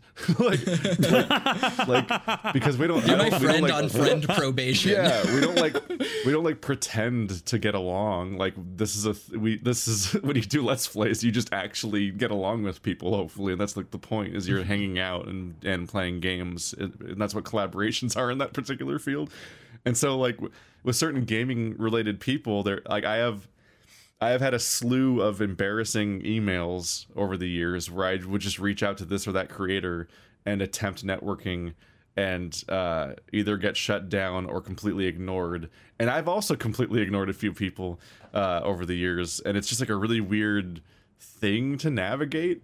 And it's like you don't know what to do half the time because it's like you don't want to Well, I mean, articulate like- why you didn't respond to somebody. Uh, Yeah. And I mean, but it's also funny, like, and too, who 'cause knows? like- and you never know if the people you didn't respond to you didn't respond to you because they just didn't even see it in the, just the endless spam of stuff, or if they just Exactly. specifically don't like something about you, or they've heard something about you, or they looked didn't like what they saw, or if you message someone on Twitter, you don't know if they because Twitter secretly has like so there's the real inbox of DMs, then there's the request inbox of DMs, then there's the super secret extra inbox of DMs that you don't get email notifications for, which is that you have to scroll to the bottom of all of your requests that you haven't like deleted or whatever, and then a then it says a show more that is like a spam box, which can be full of legitimate people and and and, and not like bots and so on. And if you, it's every now and then I'll, I'll, I'll like do the archival work of getting into that spot to find that place. And I'm like, oh, yeah, I didn't see this person for three months. Well, I mean, it's it's funny too because like on one hand, sending out those you know random, hey, you want to network with me is like how you get James Summerton to voice Legoshi in your Yes. essay. But then like I joined you know the collaborators of the server because I happened to be in the right place at the right time and taught you how to use VR chat. Like, there's no rhyme or reason to how you actually integrate or become a content creator or like collaborate with people. You just happen to do it sometimes, and 95% of the time, it's just raw chance that you happen to catch someone's attention at the right time. Makes everyone try to shoot their shot. and you're like, oh, God. Exactly. No. Everyone's trying to break down the audience versus creator barrier. It's just a lot.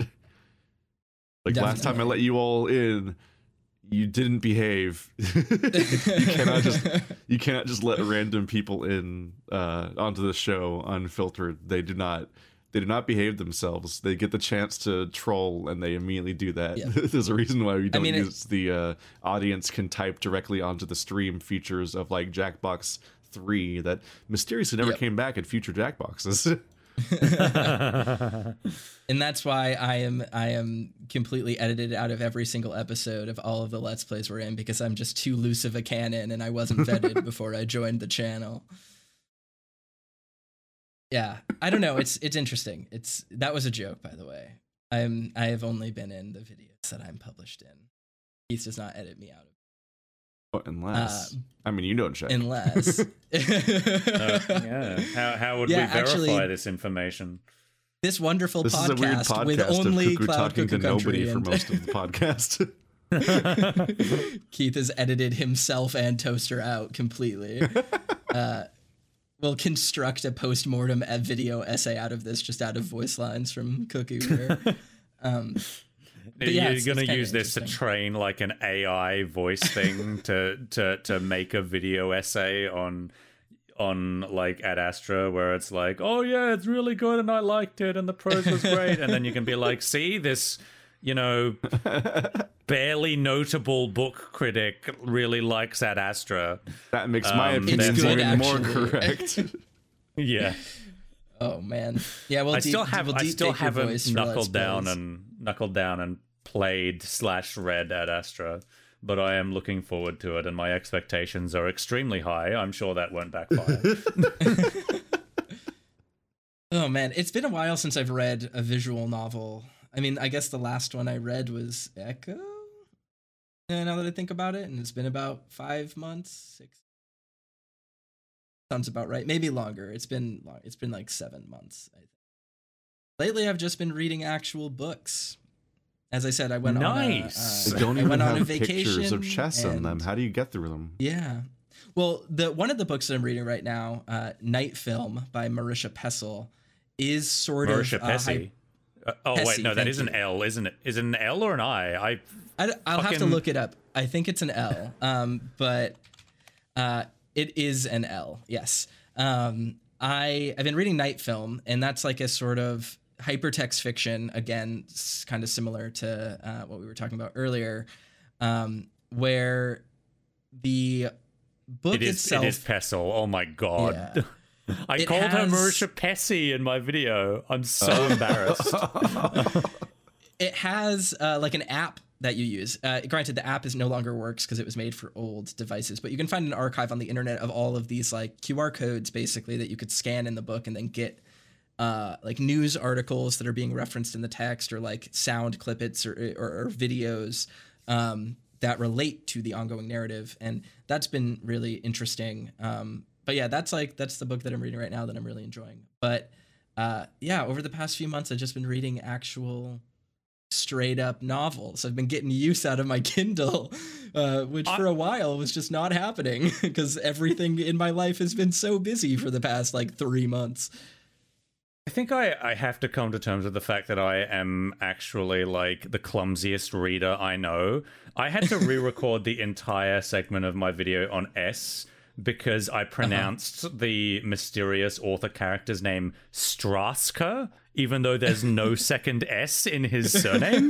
like, I was just like the entire time going Straska and then looked on a whim decided to look up what have other people said about this book and saw people pronouncing it Straka and I was like wait uh-huh. there's no second S in his name I read the entire book and didn't realize Well, Names can it's- be a struggle too.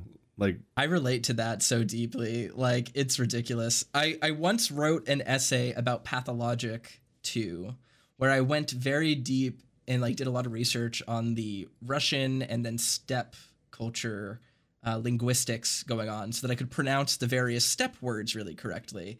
Um, like for example, there's a lot of words that start with kh, which if you read them phonetically, a lot of people read them as like k, but it's actually like h. So like there's a word in, in pathologic that a lot of people read as katanger, which is actually pronounced katanger, um, which is like great. But then I like totally forgot about that. And the the town that pathologic t- takes place on is called the town on Gorkhon. But I just pronounced it as the town on Gorkon the whole way through. and it's just like sometimes that just fucking happens. You just like can't can't be asked to go back through. People will be clumsy when they're reading. It's fine. I just You don't need to uploaded worry too much 200 videos of just getting corrected the whole time. I just plowed Exactly. through all three game, all three routes of the first game and then the sequel, and everyone's just like, yeah, no, none of this is how any of this is pronounced. What the fuck is wrong with you? I'm, Yeah. like, I'm not, I'm not Russian. I can't. Oh, I'm positive that like probably 10 of those comments are me just being like, "Oh, hey, just so you know, this is how this is pronounced," without Like- even realizing that I'm doing it. Like Well, just as engaging Toaster to is aware. I confided in him specifically for Adastra to be like, okay, you're more of a linguist than I am. How the fuck do you pronounce any of these names? I need to, I need to get as correct as possible. Yeah, I mean, for that stuff, I just kind of looked up things, and I'm sure none of that would even match the authorial intent, right? Like, what if, uh, you, you know, just using this as an example, like, I'm pretty sure in ancient Roman, which is the language that this is that it is based off of, or classical Roman, I should say, or Latin, um, like Virginia would be pronounced Virginia, but like, I very highly doubt. that would have that- generated comments. Exactly. Like Everyone would be losing their shit the if I pronounced it Virginia. Exactly. Like I doubt that Howly was thinking like, oh yes, like her name is Virginia, They'd be like, or just like Keith Kato versus this name before? Kato, What is wrong with him? um, stuff like that. Like you, at some point, you just have to look it up and be like, okay, I'm gonna go with this and say it's right. and, Neferu, like, Neferu, Yeah, or like I mean, Kemia is like a great example. Like if if Echemia, or Neferu is supposed to be Egyptian, then KH would be pronounced H. So it would be Chemia, not Chemia or Chemia. And but now like, with how much now of this do we Echo, know? we're, we have a tug of war between me and the comments of whether or not it's pronounced Micah or Misha. Yeah, I, in my head it's Misha, but then like at the same time, like is his name Leo Alvarez or Leo Alvarez? you know, like the there's a lot of nuance George here that Jorge. is just exactly George or Jorge, uh, Jesus or Jesus. You know, like it's hard to tell. So sometimes you just have to roll with it and say whatever. Pronunciation's a nightmare, and it's not worth even trying. The end. Exactly. you know I mean, I, that being said, I mean. if you that's it. exactly. That being said, if you pronounce Japanese incorrectly, I will correct you, just because that's a pet peeve of mine. I think that's stupid. It is stupid. I think it's very. but I'm I- am taking time- a stand. Every time I've ever played a JRPG and somebody has prone- connect- corrected me about the pronunciation of the names of the characters, and like they're saying it right in front of you, how are you getting it wrong? And I'm like, first of all, if you speak English and and not Japanese, the Japanese line reads are incomprehensible to the point where you can't even spot the names in them most of the time. And like, mm-hmm. at some level, I'm like, wait, but the Japanese voice acting constantly uses English, and their Yep. English is horribly wrong. So why does mm-hmm. my Japanese have to be better than their English comment section? What's going on here? Like, Yeah, this is what is J- this standard? Japanese English loan words are very very hard for for Westerners to follow and to to pronounce correctly because we have this gut reaction to think like, oh, the word comes from English, so I should pronounce it like English. But like in actual spoken Japanese, uh, just like using an example, the also their names. Like they don't pronounce our names as well Oh, as no, I yeah. pronounce their names. so No why, way, what is the standard? Well, it's it's just funny because like I I think about this a lot. Where if so, the Japanese word for apartment is apato, as in like apartamento, apartment. But if I were to, in the middle of a Japanese sentence, be like, ah, boku no apartment, people would be like, what the fuck are you saying? they don't understand because that's not how their language works.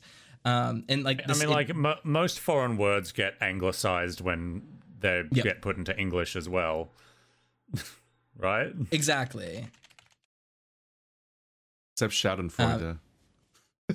hmm we just really just stuck with that. Just a real mouthful of German that we just were like they have a word for this very specific emotion where you take pleasure in the pain of others, and we're not going to interrogate that. We're just going to take the full Yeah. word whole, wholesale and stick with it. It's just it's funny. It's funny to get into this. But by the way, I was completely joking about correcting people on Japanese pronunciation. I do not no, care but about yeah, but the other people whatsoever. aren't. Unironically, people do that so much.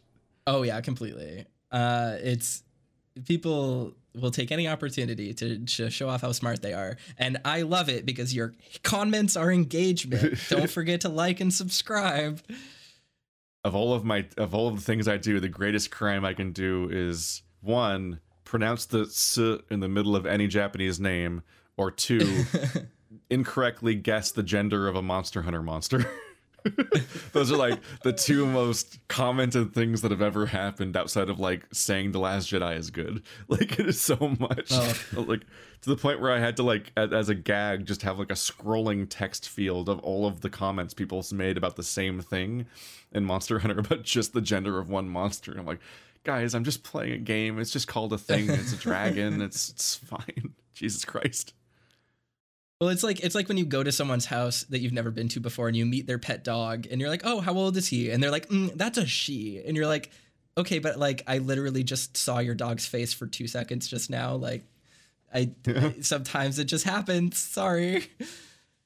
the hard correction's a bit much. You can always just literally just respond with normal sentences where you happen to gender them correctly, and then people will just pick up like, "Oh, that's that's the the hint we're getting here," and then you just Yep. quietly adjust without ever actually having a conversation about it. Yeah, and I mean, I'm not even trying to to get into like gender discourse here. It's just more like eh, like you're talking about a Digimon or a Pokemon. Like, sure, they might be they might be sexually dimorphic in the grand scheme of things. Like, female Pikachu's have a heart shaped tail, but like. Yeah, but people just think of Ash as Pikachu. So if I see a Pikachu in the game, gonna be like, "Oh, look at it! It's a Pikachu." You know, it's whatever. Well, in, in Monster Hunter, it's the uh, everything can be male or female except strange exceptions out of nowhere, like Black Rat, Black Diablos is always female in Heat specifically, and uh, and the flagship monsters Rathalos and Rathian are Rathalos is always male and Rathian is always female. And they're separate Mm-hmm. names and appearances, but not that different of appearances. It's basically the same char- the same monster. People who can play piano in Resident Evil are always female. That's how they're sexually dimorphic That's how you in that determine gender. You put a piano in front of the baby. That's the gender reveal exactly. party. The piano has fireworks in it. Capcom has has great great track record with with capturing character gender here, so good for them. I'll put your poison discourse to the rest. Just put a fucking piano in front of that fighting game character. we'll know once and for all. good job, Capcom. You've set a standard. oh man, it's just vile, but. But yeah, it's, it's just kind of funny. I mean, getting these kind of uh, corrections in your YouTube comments, I think, is part of the YouTube meta of just in, in informing and creating constant engagement. We're like I in mean, like who the last half an hour. We have not talked about furry like at all. Oh, we can talk about furry. Quick, how did you become a Uh, furry? Oh, this is a fun one. How How did did- you become a furry? Who me? yes. Sure. Um. Well, my my first ever crush, and this probably says a lot, was Tiny the Tiger from the Crash Bandicoot series when I was like Oh, man. single The gi- the digit years giant old. Man. Yeah. that probably should have that probably should have um uh informed me of the direction my life is was headed. Um He, he is both shaped like and looks like a Dorito. yeah.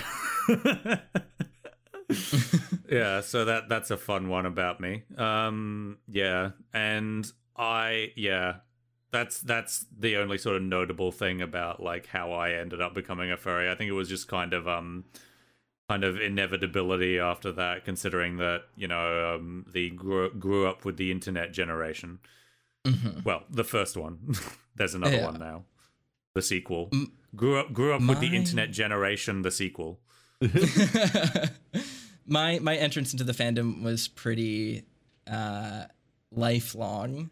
Um, uh, one of my close relatives is the creator of a extraordinarily prolific and famous anthropomorphic character based comic book series that then spun off into an extraordinarily popular series of TV shows and films. You can probably do the math on that to figure out which series I am talking about. It does not particularly need to be discussed for privacy reasons, but uh, long story short, uh, anthros and furries have been a part of my life for a very long time.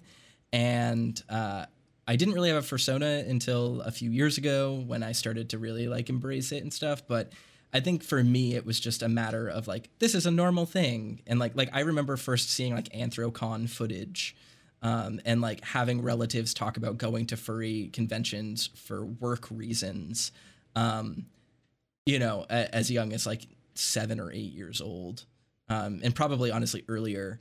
Um, and so it's always been on my radar. But then over time, um, I started to identify with it more because I just like found it charming and found it to be an easy way to express oneself and like find media that was interesting uh, and and like pleasant to look at and stuff and uh, you know without getting too controversial here like furries have been the best at organizing information and having databases of art. And i mean just to put put it plainly the furries invented porn tagging before anyone else did. They are the best at creating a database of anything. Um, and part of that They is were like, because we, like we have so many like different fetishes. We need Yes. to organize this. exactly like we need we Somebody need to be able to, in separate and the peas from the carrots yeah. So I mean, and but that that goes without saying. That's not just porn. I bring that up as, as mostly a joke. But like you know, FurAffinity, and then later on, image boards and things like that were just so much better for accessibility um, and tracking and figuring out what you liked and finding artists that you identified with and that you were interested in. Um, not just for pornography, but for actual comics and, and art and stuff that you're interested in, um, than any other fandom or medium ever. Like literally nothing else has as good taxonomy and like even just like ontology in terms of like how we discuss things and how we how we define things than the the furry fandom. So that kind of was a pipeline I think for me into becoming more uh, into it and then just kind of developed from there.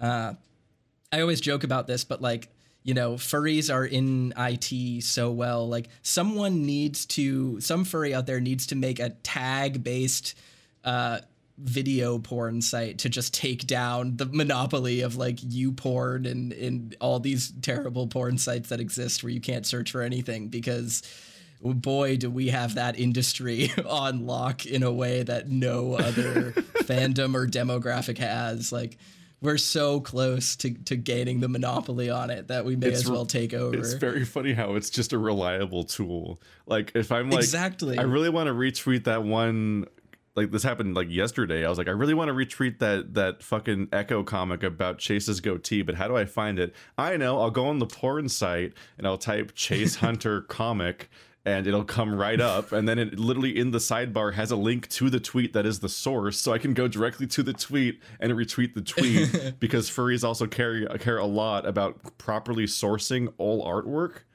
and that Yep. and that's the thing that I try to stick to. It's also, it's like it is not considered okay in this fandom slash community to download pictures and then just post them as tweets and so on. Like you Yeah. you find the tweet and you share the tweet specifically so that it, the, the sourcing goes back to the person. Uh, and I was like, so I'm like, I gotta, I gotta track it down. And Twitter also is unsearchable. But you know what? Search, you know what? The best search engine for Twitter is is the furry porn site. yep. And I it mean, it's amazing too, though. It's like it's useful for finding people too. Like there, there have definitely been times where like I'm at a furry convention and I'm like, I think I recognize that fursuiter, but like I don't know why I recognize their character, so or their persona. So I go to the site and I search like red underscore fur jackal male solo and then like find a picture of someone. I'm like oh that's that's who this person is. I know now. And then i can be like oh hey i like you know i love your twitter account or whatever. Uh, and it just it makes it easy to network honestly. Like speaking about networking there's it's so easy to find and figure out who people are and like f- find out how to get uh you know uh social access to them at least because it's in a way you've already seen everyone in a weird way you can recognize anyone And for me, I, I, Is- I detailed this a bit in like the Beastars video, I guess. But like, if you go all the way back, I guess my first fictional crush was probably Gambit from like the X Men animated series. So it's not straight up furry. Uh, but I was like, I was just like, I'm really fixated on this character, and I don't know why. This character that wears like a trench coat, where underneath they have like pink armor and they're extremely flamboyant and showy. and it's like, like, like the, I, I have a, I literally have a Gambit figurine on my shelf alongside what is mostly just furry shit. Otherwise, it's like Simon Belmont, Gambit, and like fifty monsters. Not fifty. I don't have that many monsters. I don't have that many figures. But uh, like once upon a time, I insisted on having Kimahri in my party for all of Final Fantasy X. Uh, I like I I when I got the preview Game Informer issue for Oblivion, there was just a big photo of a muscular Minotaur character, and I just kept going back to that page for some reason, just curious about it, just wanted to look at it more. And then uh, when the Van Helsing movie came out, I bought like the novelization and like read that and so on and it just like at some point led to me like looking up werewolves on in like middle school on like the internet. I'm like oh check out this internet thing where you can find images of a thing instead of thinking about the same images a lot. Uh, and then that led to just find discovering furries that have been around forever because they're older than i am and that's pretty old. Uh, Yeah. they've just been around forever. And so i just sort of drifted through the uh the furry stuff for a while and still am and never that seems pretty stuck but uh Yeah. I, I have i have this funny that theory that, i don't up- i want to talk about more with people sometime and like if i ever make a video about the fandom itself this might be something to interrogate because i have a theory about my own experience that it's this idea that like because being gay is so stigmatized it, there might be a specific appeal like, like it's like an excuse like you're getting away with something not even know, like like an excuse you can tell to yourself that this isn't the thing that's bad is like looking at a bunch of like muscular masculine beast men in fiction m- might feel like a more acce- acceptable way to like satisfy something that you're like mentally you're like you you're drawn to whereas like if you like it's like massively taboo to like be actually like going after like a- like thinking about actual men and and like fantasizing about actual men but like in this weird sort of like tangential way where you're conf- you're a confused teenager that doesn't even know what they're thinking half the time you can like find yourself drifting towards this thing in denial because it feels like a more acceptable expression of this idea. Like no i just really like werewolves. Just love just love werewolves and i've talked to a few people that have different versions of this and I, I think it might be kind of like the undercurrent of why the furry community is just so fucking gay but uh Oh, it- it- totally. more research required for correlation Well, I it's mean, funny that you bring this up because everyone knows who their first furry crush is. Like, I feel like that's a question you can ask any furry and they will immediately know the answer because it's such a universal experience. Like, I mean, for me, mine was banjo. Like, I just it it was it's so instant that in retrospect, I'm like, oh wow, like so obvious. so I mean, it's just funny. It just happens. It's like the that famous furry comic. I don't even know. Was that a? Is it a? f- I don't, I don't know if that's even an edited meme or what. But it's the. Uh, oh yeah, there it is. It's uh. I found it. The the uh the famous comic of like a kid watching Robin Hood the, with the fox, Oh, and he's tied yeah, up, the- and he and the kid just says, "I feel weird." Oh man, is that an Adam Ellis comic? I think it is. Uh, let's see. Nothing better than Disney's Robin Hood to activate the trigger. Furries know your meme. Uh, I could be wrong. Maybe it I'm, doesn't I think look like maybe Adam I'm thinking of the. Ellis. I think I'm thinking of the Batman one. I think his was Batman.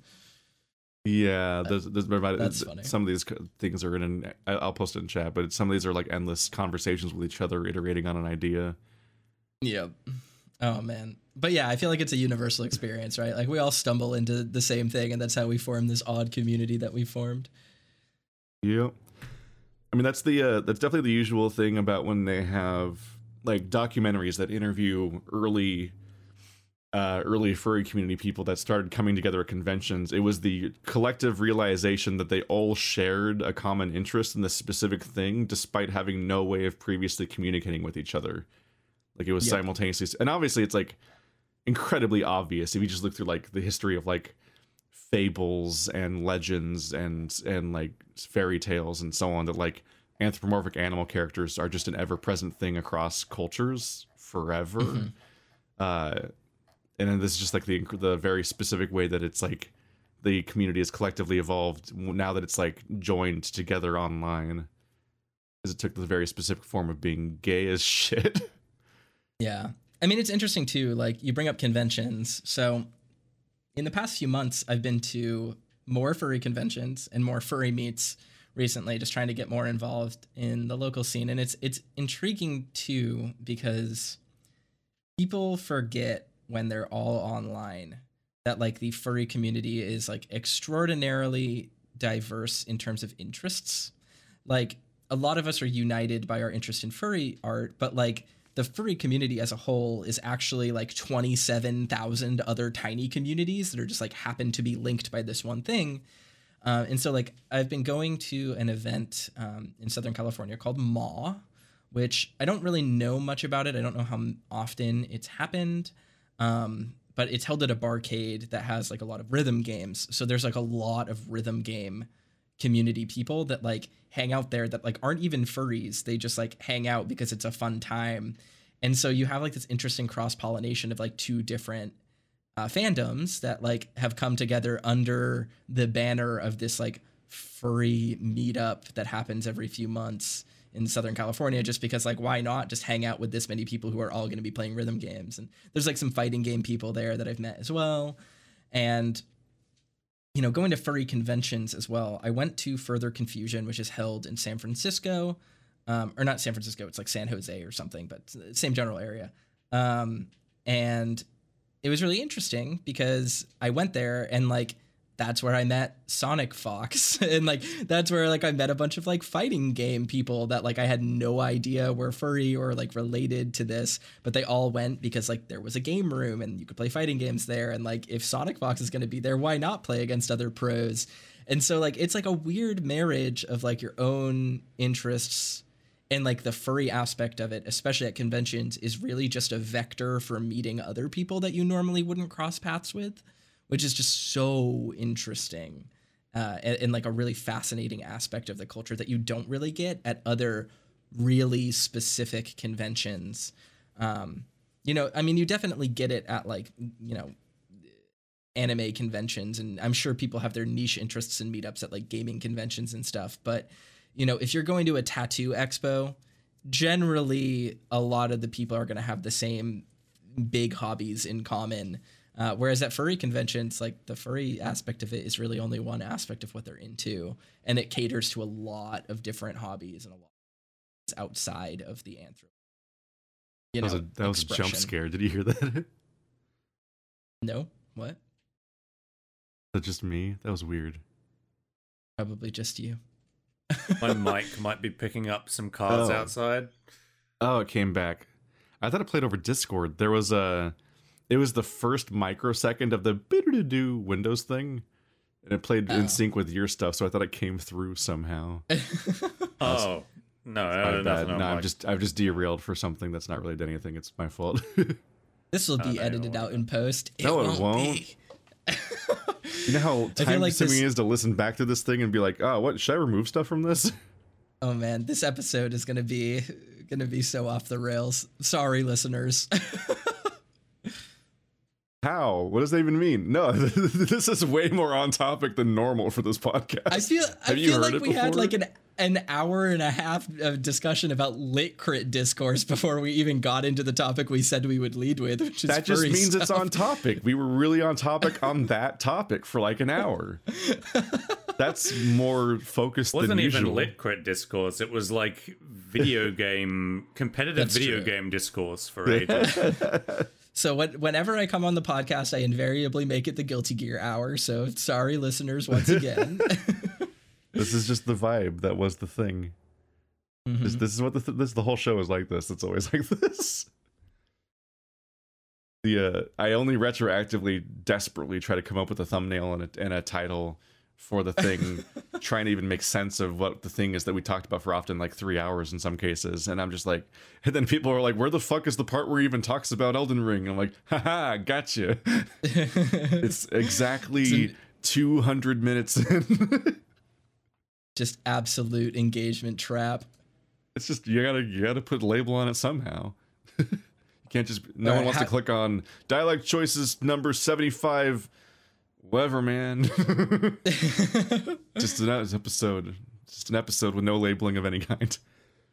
but yeah, it's interesting. I mean, uh, I feel I feel like the podcasts. Uh, you know, we generally find our way to a theme. I guess today's theme was like, what are you reading, playing, and furry analyzing? Yeah. So I guess that's pretty good. I, re- I really hope the last five minutes of this podcast aren't us dis- aren't us discussing this episode of the podcast. it can be. We have the power. Just get oh, metatextual Oh, yeah. about it. We are listening to the podcast while burning the bod- podcast for l- light so that we can consume the podcast. Oh, we should do. We should find. We should find a way to like loop around so we can listen to the beginning of the recording while we're still recording it. We just and ca- then just give a running, then just give a running like director's commentary of the same episode of the podcast. This podcast Can we make becomes that an, happen? incre- an the- increasingly esoteric series of references to the beginning of this podcast. Looping onto Dear itself God. until we're talking about the fact that we're refer- referring to the podcast in itself later when it loops back around again. Like The- fucking the Bo Burnham responding itself. to his own video and then responding to his own video and then responding to his own video. Literally a Bo Burnham gag, except instead of being two minutes long, it's several hours. yeah, it's it's just incomprehensible. This episode of the podcast is the inside of Keith Ballard podcast. Yeah, Good it's the equivalent of it's it's the equivalent of doing That- row row title. row your boat for the duration of an E EFAP episode. no one knows what. Oh, I'm, God. this is becoming increasingly What? incomprehensible. It's so niche. We have al- we have successfully alienated everyone from the podcast. All right, Yeah. goodbye everyone. which Good itself, job. Which itself is an early Daniel Tosh bit before the show when he used to make make a joke so long that eventually only one guy's laughing, and then he just point at that We guy. have now completely aged ourselves by referencing Daniel Tosh. Yeah, remember when Daniel No Tosh didn't have a the show and knows. just was a weirdly smiling, slightly terrifying man? Oh man. he just plastered that look on. Looked a little bit too much like Toby Turner. Uh, Hey, hey, Zoomers, we're old. did you know that we're old? We played Street Fighter 2. oh God. Would Zoomers know who Toby Turner is? No, absolutely Only not. from like the seeing videos about his downfall where he's it's Oh, yeah, it's yeah, incredibly depressing and dark now. We're like, oh The, the the rise and fall of. Yeah, and not even just the normal like being a has been stuff, but like he's taken bizarrely dark turns, and it's just a sad thing to look at. We're like, this guy's a bad person. okay, We're gonna reference two people that really aren't relevant anymore, but I it, Yeah. I went years confusing him with Total Biscuit, which are very different Oh. people. Yeah. I mean, Total Total Biscuit is in a sense not relevant anymore. Oh no, that's, that's what I mean. in Oh, a sense, you you could put it that way if you wanted. I just Or- mean talking about content creators that are no longer really creating content for an audience. That's one way of putting it. Toby Turner But their wishes he names was are so creating content similar. for an audience still. Yeah, exactly. Uh, but no, the uh, I hope that goes on my tombstone. Just Cloud Cuckoo Country, but actually it's my real name. Not relevant anymore. no, no, no longer creating content. oh, year, the years instead of years of life, it's years active, like a Wikipedia page. Oh God. hey, no. hey, listen, after the AI take over and we're all measured by our productivity, though that actually will be how we date our tombstones. It's Oh not yeah, the one year's dystopian lived- future it's- where we're measured yeah. by our productivity as humans. Yeah. Once It's I'm not, dead, it's not, deep yeah, fake it's not my years voice. alive, it's years productive. Yeah. Deep fake my voice so you can keep making content. That way I'm always alive. There you go. That's the dystopian future. Yeah.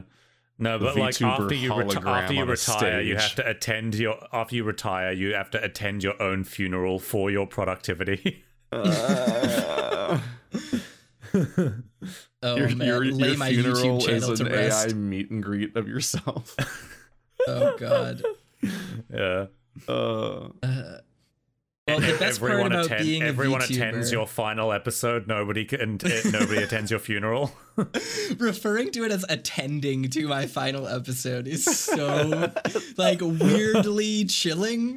Welcome to my series finale. yeah. Ne- n- the weird thing about being a VTuber is that after I'm gone, someone else can just play me.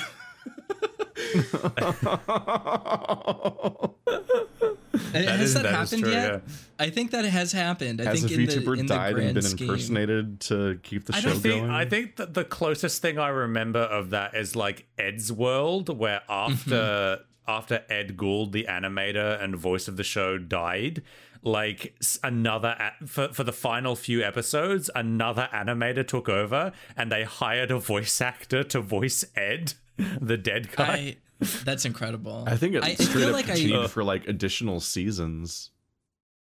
I don't. I oh, feel I like I don't know if it continued that long. I think there was a few It, be- more it be- episodes, it but I was became a whole like, thing it- where is- where Tom Scott Yeah. picked up the show was like self funding the show due to the wishes of the family to keep Ed's Worlds going for another, and so he went he committed to doing it for another season. And then when he was plan- like planned that as being the finale and was planning on moving on with his life and going on to his own you know legacy and not like constantly attending to a, a dead person's a dead friend's like thing forever he was seen as like this person who was ruining Eddsworld and abandoning Eddsworld. And to this day Eddsworld is now revived again with an with other people and it's still going. Oh. it's still currently and they, going. and they, uh, uh, that is what because the reason I even just stopped paying attention to that was just because I just couldn't get over the uncanniness of like a person who like this character who is based on a person who is now dead and who used to voice and animate that character is now being voiced and animated by somebody else. My brain just like yeah didn't didn't vibe with that It can be a very know. Strange I- experience that the self, this, this not not necessarily self-insert character because they're absurd cartoon characters, but like the one that represents the creator is very. It'd be like if there was like a a Monty Oum character in RWBY, oh and then they oh. just recast him and kept the Monty Oum character around, puppeteered after the creator had died, Yeah. and it'd just be dire as opposed to the idea of just continuing the show, which is common. A lot of shows continue after the creator dies. yeah yeah But them having a character makes it way weirder. the the time I, Rick I feel Morty. like I've heard about this, people can uh, people can correct me in the comments uh, if I'm wrong, but I'm pretty sure that allegedly Kizuna Ai, the VTuber, is now played and managed by a different person than who started that channel. Now I don't know if that's actually true, which is why I said allegedly, but I think I read that recently when I was reading about the history of VTubing uh, when I was first getting into it. So I was that gonna might say have like happened. I was gonna say like who's alleging this? You? no, I mean I, I feel like I read about it on on Wikipedia maybe or, or Twitter or something when I was like I was like seriously deep diving like doing actual research about it, but I don't remember exactly where I read it, but it, it was either Kizuna Ai or some Hololive person or something. Um, because like the rights to their character are not the same as their rights to the performance of that character, so like they could theoretically hire someone else to there's like some sort of nuance there that I'm sure I'm not describing correctly. So uh, if I'm wrong, I'm wrong, and like that's fine. It's no harassment on those people. Um, I'm not talking ill of other VTubers. It's more just I feel like I read that somewhere, like somewhere along the line, a VTuber has in fact been replaced by a new voice actor for that character. Where you get to the territory of of how much like is this that person and their show, or are they playing a character that someone else can play? Yeah. There's a whole like I I, I don't play a character, so you can't like just be like ah I am the Keith now. It's like uh yeah I'm not. This isn't a, this isn't a, this isn't the Colbert Report where I'm pl- doing a bit and this is like a personality I put on. Like it's just the version of me that comes out in this context, and that's it. Yeah, but like I mean, but some of these VTubers the- just seem to actually be playing like a role playing character essentially. Yeah, I think I think this gets to the complexity, especially in the furry context of like what is a fursona versus an OC versus But the yeah, person, you know, or And even, the fursuit, right? versus true sona. Yeah. Like, is it Yeah. is the 'Cause, like, persona an aspirational idea of what I want to embody, or is it supposed to literally represent me? But I'm a fox. Yeah. like I Toaster. I have got absolutely blindsided by the popularity of VTubers, and I was like, because like I had spent ages being anxious of like, you know, being the guy who like represents himself with a series of PNGs on mm-hmm. YouTube, Yeah. and like the associated like you know, yeah, the rant sona, Infamous. the you know. Everybody gangster till the cartoon critic crosses his arms. Um, Until the racist you blue know- dragon crosses his arms. yeah um not naming names of course but the but but but like i was i was constantly like am i just like cringe by association because even though i don't have any sprites of my of my character crossing his arms and i don't like get on the mic to spit like racist screeds and talk about how child labor is good actually with my rant sona like even though i'm not like even though i'm not cringe am i cringe by association with these fucking people? Um and then out of nowhere just vtubers become or maybe it's not out of nowhere and i just wasn't paying attention but from my perspective out of nowhere vtubers become like insanely popular all of a sudden and i'm just like oh you know what i'm not i'm actually just not cringe everyone's cringe Yeah, Yeah. exactly. Uh, I mean, yeah. VTubing for me has been been like a really im- I I don't even necessarily want to say important, but like impactful thing for my like my forward facing persona, right? Like as I was about to say, like Toaster is me, but Toaster is also like a bespoke character that has his own life and and uh aspects to him. Like he has a full name that i don't really share with people or like things like that that like in some ways represent me but also represent a persona that i identify with. And uh you know i feel like being able to step into that in the same way that i think a lot of fursuiters feel with their fursuits allows me to be a more interesting personality, right? Like on Yeah. a Twitch stream or in a Let's Play, I feel much less self conscious about that than I do myself. And that's not even necessarily saying that I have like low self confidence. People generally see me as a relatively confident person, but um, being able to like disengage from that and like be the character that I am ostensibly playing in my VTube self isn't inauthentic, but it is different enough that I that I like get into the right mindset, right? Like it's like a way of thinking about things. So Keith, you know, you say you're not playing a character in your videos and it's all very genuine, but there is still like an aspect of like, okay, I am performing for people now.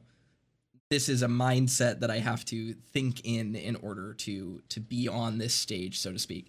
And I'm sure, you know, for video essays and stuff like that too, like there's got to be some degree of like, all right, I'm putting my critic hat on, and I'm like, I am viewing this through this lens and performing this lens, even if you are being your genuine, like, real self. You know what I mean? So I think that there is a line between the ingenuine playing a character that some VTubers have and the more I'm wearing a different hat today perspective that some VTubers have. And I think there's some nuance there. Um, uh, I mean, like my sort of journey of embodying my character is a little bit odd, in the sense that I originally intended Cloud Cuckoo Country to be his own character that I was just the writer and actor of, and he was he was meant to be kind of like this. This is gonna.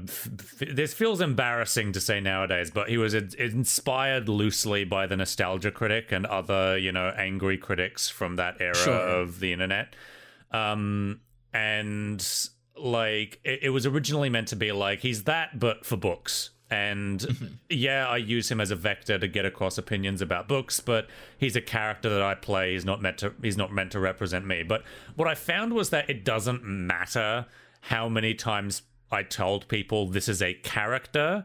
You know the mm-hmm. character's name is cloud cuckoo country and my name is nick and so you refer to me as this and the thing that no people just referred to me as cloud cuckoo country as though that was my as though i had inten- intended for that to be my name.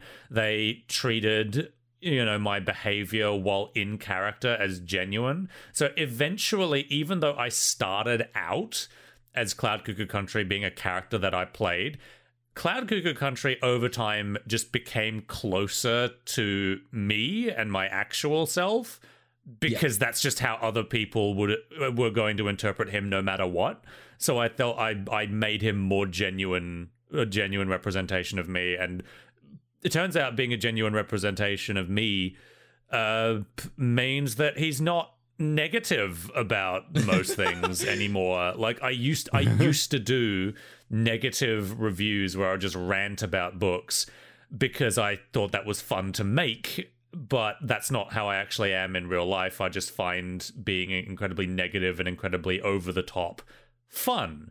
And then but people would treat that as my actual opinions and I'm like, well, if I'm going to be genuine, I actually have to be more positive because that's how I actually am. I don't deliberately seek things out specifically to not enjoy them. Um, instead, yeah. I, you know, typically seek things out because I enjoy them and I talk to people about things because I enjoy them. You know, so you know, if, if, people complain of like, you know, uh, like, oh, you used to make all of these negative reviews. What happened? And i'm like well you people wanted me to be genuine. Turns out i'm genuinely positive. Yeah. I'm running into that issue sort of right now where it's like uh, so the game that i'm my cat just sneezed all over me right? uh, that was just really unpleasant. Hey, um, i am uh, i'm currently playing sherlock holmes chapter one uh, for my twitch streams uh, and it's doing really inexplicably well. Uh, and I have a lot of criticisms about this game. I generally don't like to play games that I am not having a good time with. I, I have a kind of hard rule where I finish everything I start um, for academic criticism reasons, but uh, this Sherlock Holmes game has been a very trying experience for me to play. I, I struggle to stream it for more than a few hours at a time because it's so exhausting to me but like people are eating it up. And I definitely have been very critical of it as I play. I don't think it's like a horrible game. I don't think it's like abysmally bad or anything. It's just like it does a lot of things that really bug me. And I have been very vocal about them because I'm playing it live and like sometimes I'll just like mutter frustrations and it picks up in chat and then it becomes the thing that people are talking about. And I'm like, I'm trying really hard to avoid that negativity becoming like a keystone part of my persona because like I one I don't want people like I don't want my engagement to be purely filled fueled by me playing things that I hate because that would make running a Twitch channel exhausting. And then on top of that, like I don't want to be mad all the time. like I would like to be yeah. able to sit back and just be like in wonder about a thing that I'm really enjoying and like talk about the things that I really love because I often here's like a philosophical bomb for the podcast. Like, I generally feel like a lot of, especially media and video games, can be learned to be appreciated. I don't mean this in the sense of like, oh, you know, bad games are actually good or like this like terrible, horrible, like you know thing that was made with like really negative intentions or uh you know something that's like horribly racist or something like you can tolerate that and learn to like it. That's not what i'm saying. I'm saying more like sometimes video games especially film especially um, on your first experience with it can leave you feeling really alienated but then you can go back to it and like really mine it for something that's meaningful to you I use Pathologic as a really great example. Pathologic is a game that's very prickly uh, and is a lot of suffering. But if you give it the time and you learn to acquire that taste, you can understand and gain meaning in that suffering and learn kind of what this game might be trying to say and get something out of that. So I really, really like to learn to appreciate things and speak about them really positively because I hope that by speaking about them positively and talking about the things that I learned to appreciate, I can teach other people how to learn to appreciate a thing that maybe they rubbed up against and didn't enjoy originally. And that's sort of the goal with presenting a lot of these games that I like. So it makes playing games that I like might have really legitimate negative criticisms about exhausting because while I do like to point out, like, oh, I don't like how this puzzle requires me to go through a certain amount of steps, even though the whole game is about deductive reasoning. If you can deduce the answer, why can't I just like select the answer? Why do I have to wait for the game to tell me I picked up the scissors and the tape in the right order to like reach this clue from a game gameplay perspective? That's really irritating to me. But I don't want to focus on that because I don't want people to just view the channel and the let's play from this perspective of like, oh, he's picking things apart again. That makes this truly bad. Haha, more bad things. This is fun. Uh, because being in that space is just so toxic and like bad for your mentality and it creates burnout in a way that like I just really want to avoid. I do agree, but I have a very, very different attitude when it comes to like spending my time consuming media, though. Because I'm just of the opinion that there is so much media available these days that if I'm not enjoying something, I mm-hmm. don't feel like I need to put in the effort to enjoy it when I can just go and do mm-hmm. something else. Like, I drop books all the time just fully in the knowledge that maybe if I kept reading it, it would get better. But like, if I'm not reading it specifically for a video, or if I'm not, you know, if I'm just reading it of my own time or leisure, or if I'm like, you know, I don't, re- or if or if I'm reading it and I don't think that I'm going to end up talking about it that much and I can't really see a point and I'm not enjoying it, I'll just be like, nah, I don't, I don't feel like I need to finish this because sure. I have other things, I have so many other things that I want to read, watch, play, etc. that I feel like I can just move on and, you know, somebody could tell come along and tell me, "Oh, if you were just stuck with it for a few more chapters, it would have gotten really really good and I think you would have really really enjoyed it." And I'm like, yeah, you know, that's probably true, but I uh, don't care. mm-hmm. I think that's definitely fair. And like, I, you know, I'm not advocating for every single person out there to like knuckle through everything they're not enjoying. Yeah. I, I, I totally don't think that's healthy necessarily. Yeah. Uh, and I'm not for, advocating to just drop everything as soon as you stop enjoying it. I'm just kind of yeah. like, you know, have a certain tolerance but don't like make huge concessions for your levels of tolerance. oh, for sure. I just, yeah. I more or less, I think I take the stance that I take with my own personal readings of things. And just, I mean, books are a great example, but games are too. It's like, I often, I, I've come to realize that I enjoy the process of understanding a work and like seeing it as it is and like kind of devoid or not devoid but separated from like my personal feelings for it. Like i enjoy this process. For me reading is not just escapism or is not just like chasing things that i like.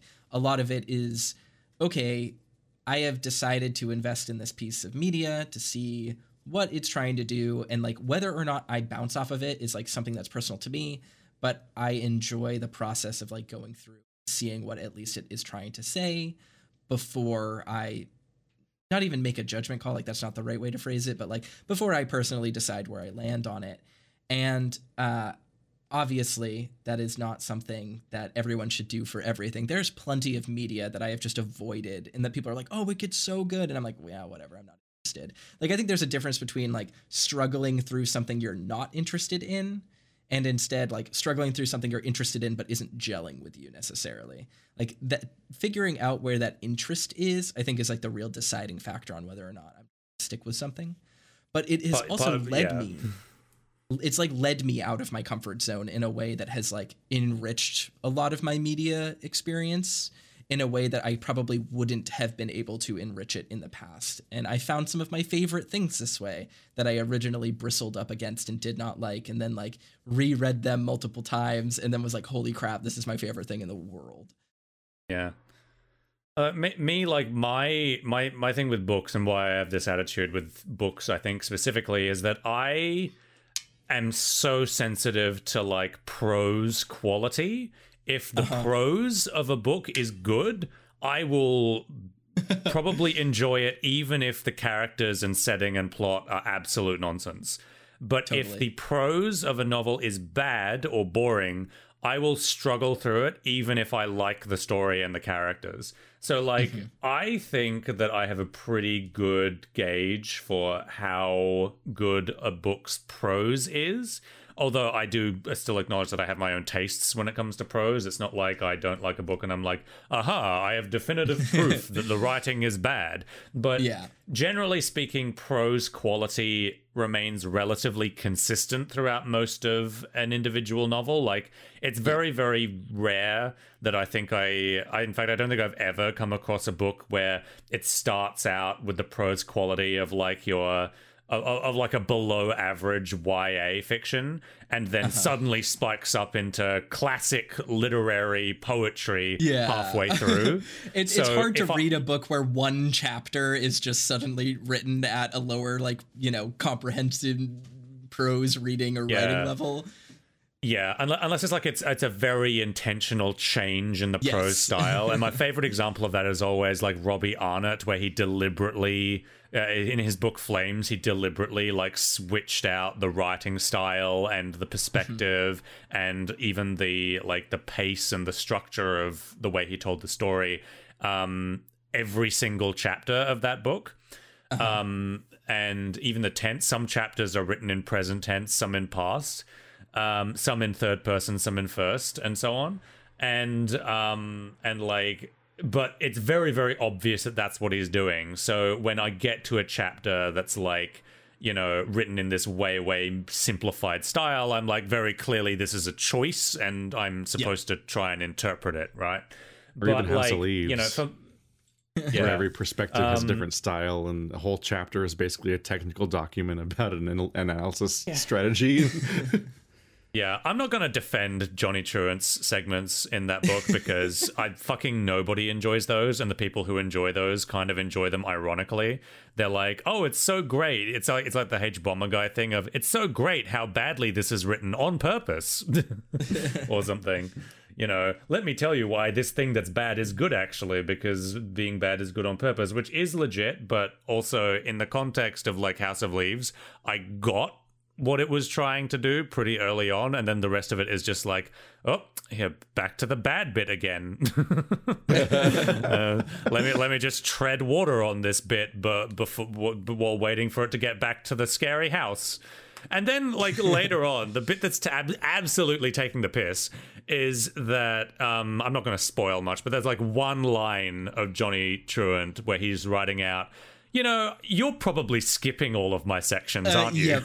I knew you were going to bring up this section. That's the thing that I think about all the time, where the the footnotes begin to diverge from what they're even saying, and he's just like, "I'm just writing to write." Like at this point, like I know you're not reading. Fascinating. Yeah, I'm like, that's just out. absolutely taking the piss. Little did he know, I read all of his chapters. The chapter I skipped was the one about echoes. Oh man, that's such a good chapter. I literally could not like. like it goes back That, to like that wasn't even written. But that wasn't even written potential by Johnny. Wasn't ADHD that? diagnosis in the future, symptom number seventy five or whatever. But like, I'm like literally could not read the Echoes chapter. I it was like trying to read uh like the wasn't- textbooks that that, I wasn't- that wouldn't read that I never read in college that I was assigned That to wasn't read. uh, Johnny Truant though. That wasn't that Zampano. yeah, that was Yeah, in that was Potter. in I Potter. read every yeah, Johnny that was one Truant of his chapter. sections. Yeah. For me, the issue with Yeah. Johnny Truant, I'm like, wow, pretty rapey. Could you stop? Yeah, Did I know. I know, but this- also didn't need you to I'm pretty sure he's thought. just a. f- I'm pretty sure he's just a fucking liar, though. Like, Yeah. the- embellisher. the- like he's, literally he's the an first. edge lord trying to shock you, and I'm like, all right, Yeah, yeah, yeah. Li- literally, the first story he tells the reader is of him making shit up to impress someone else. Mm-hmm. and as soon as I read that, I was like, all right, he's Oh, an man. unreliable narrator. I get it.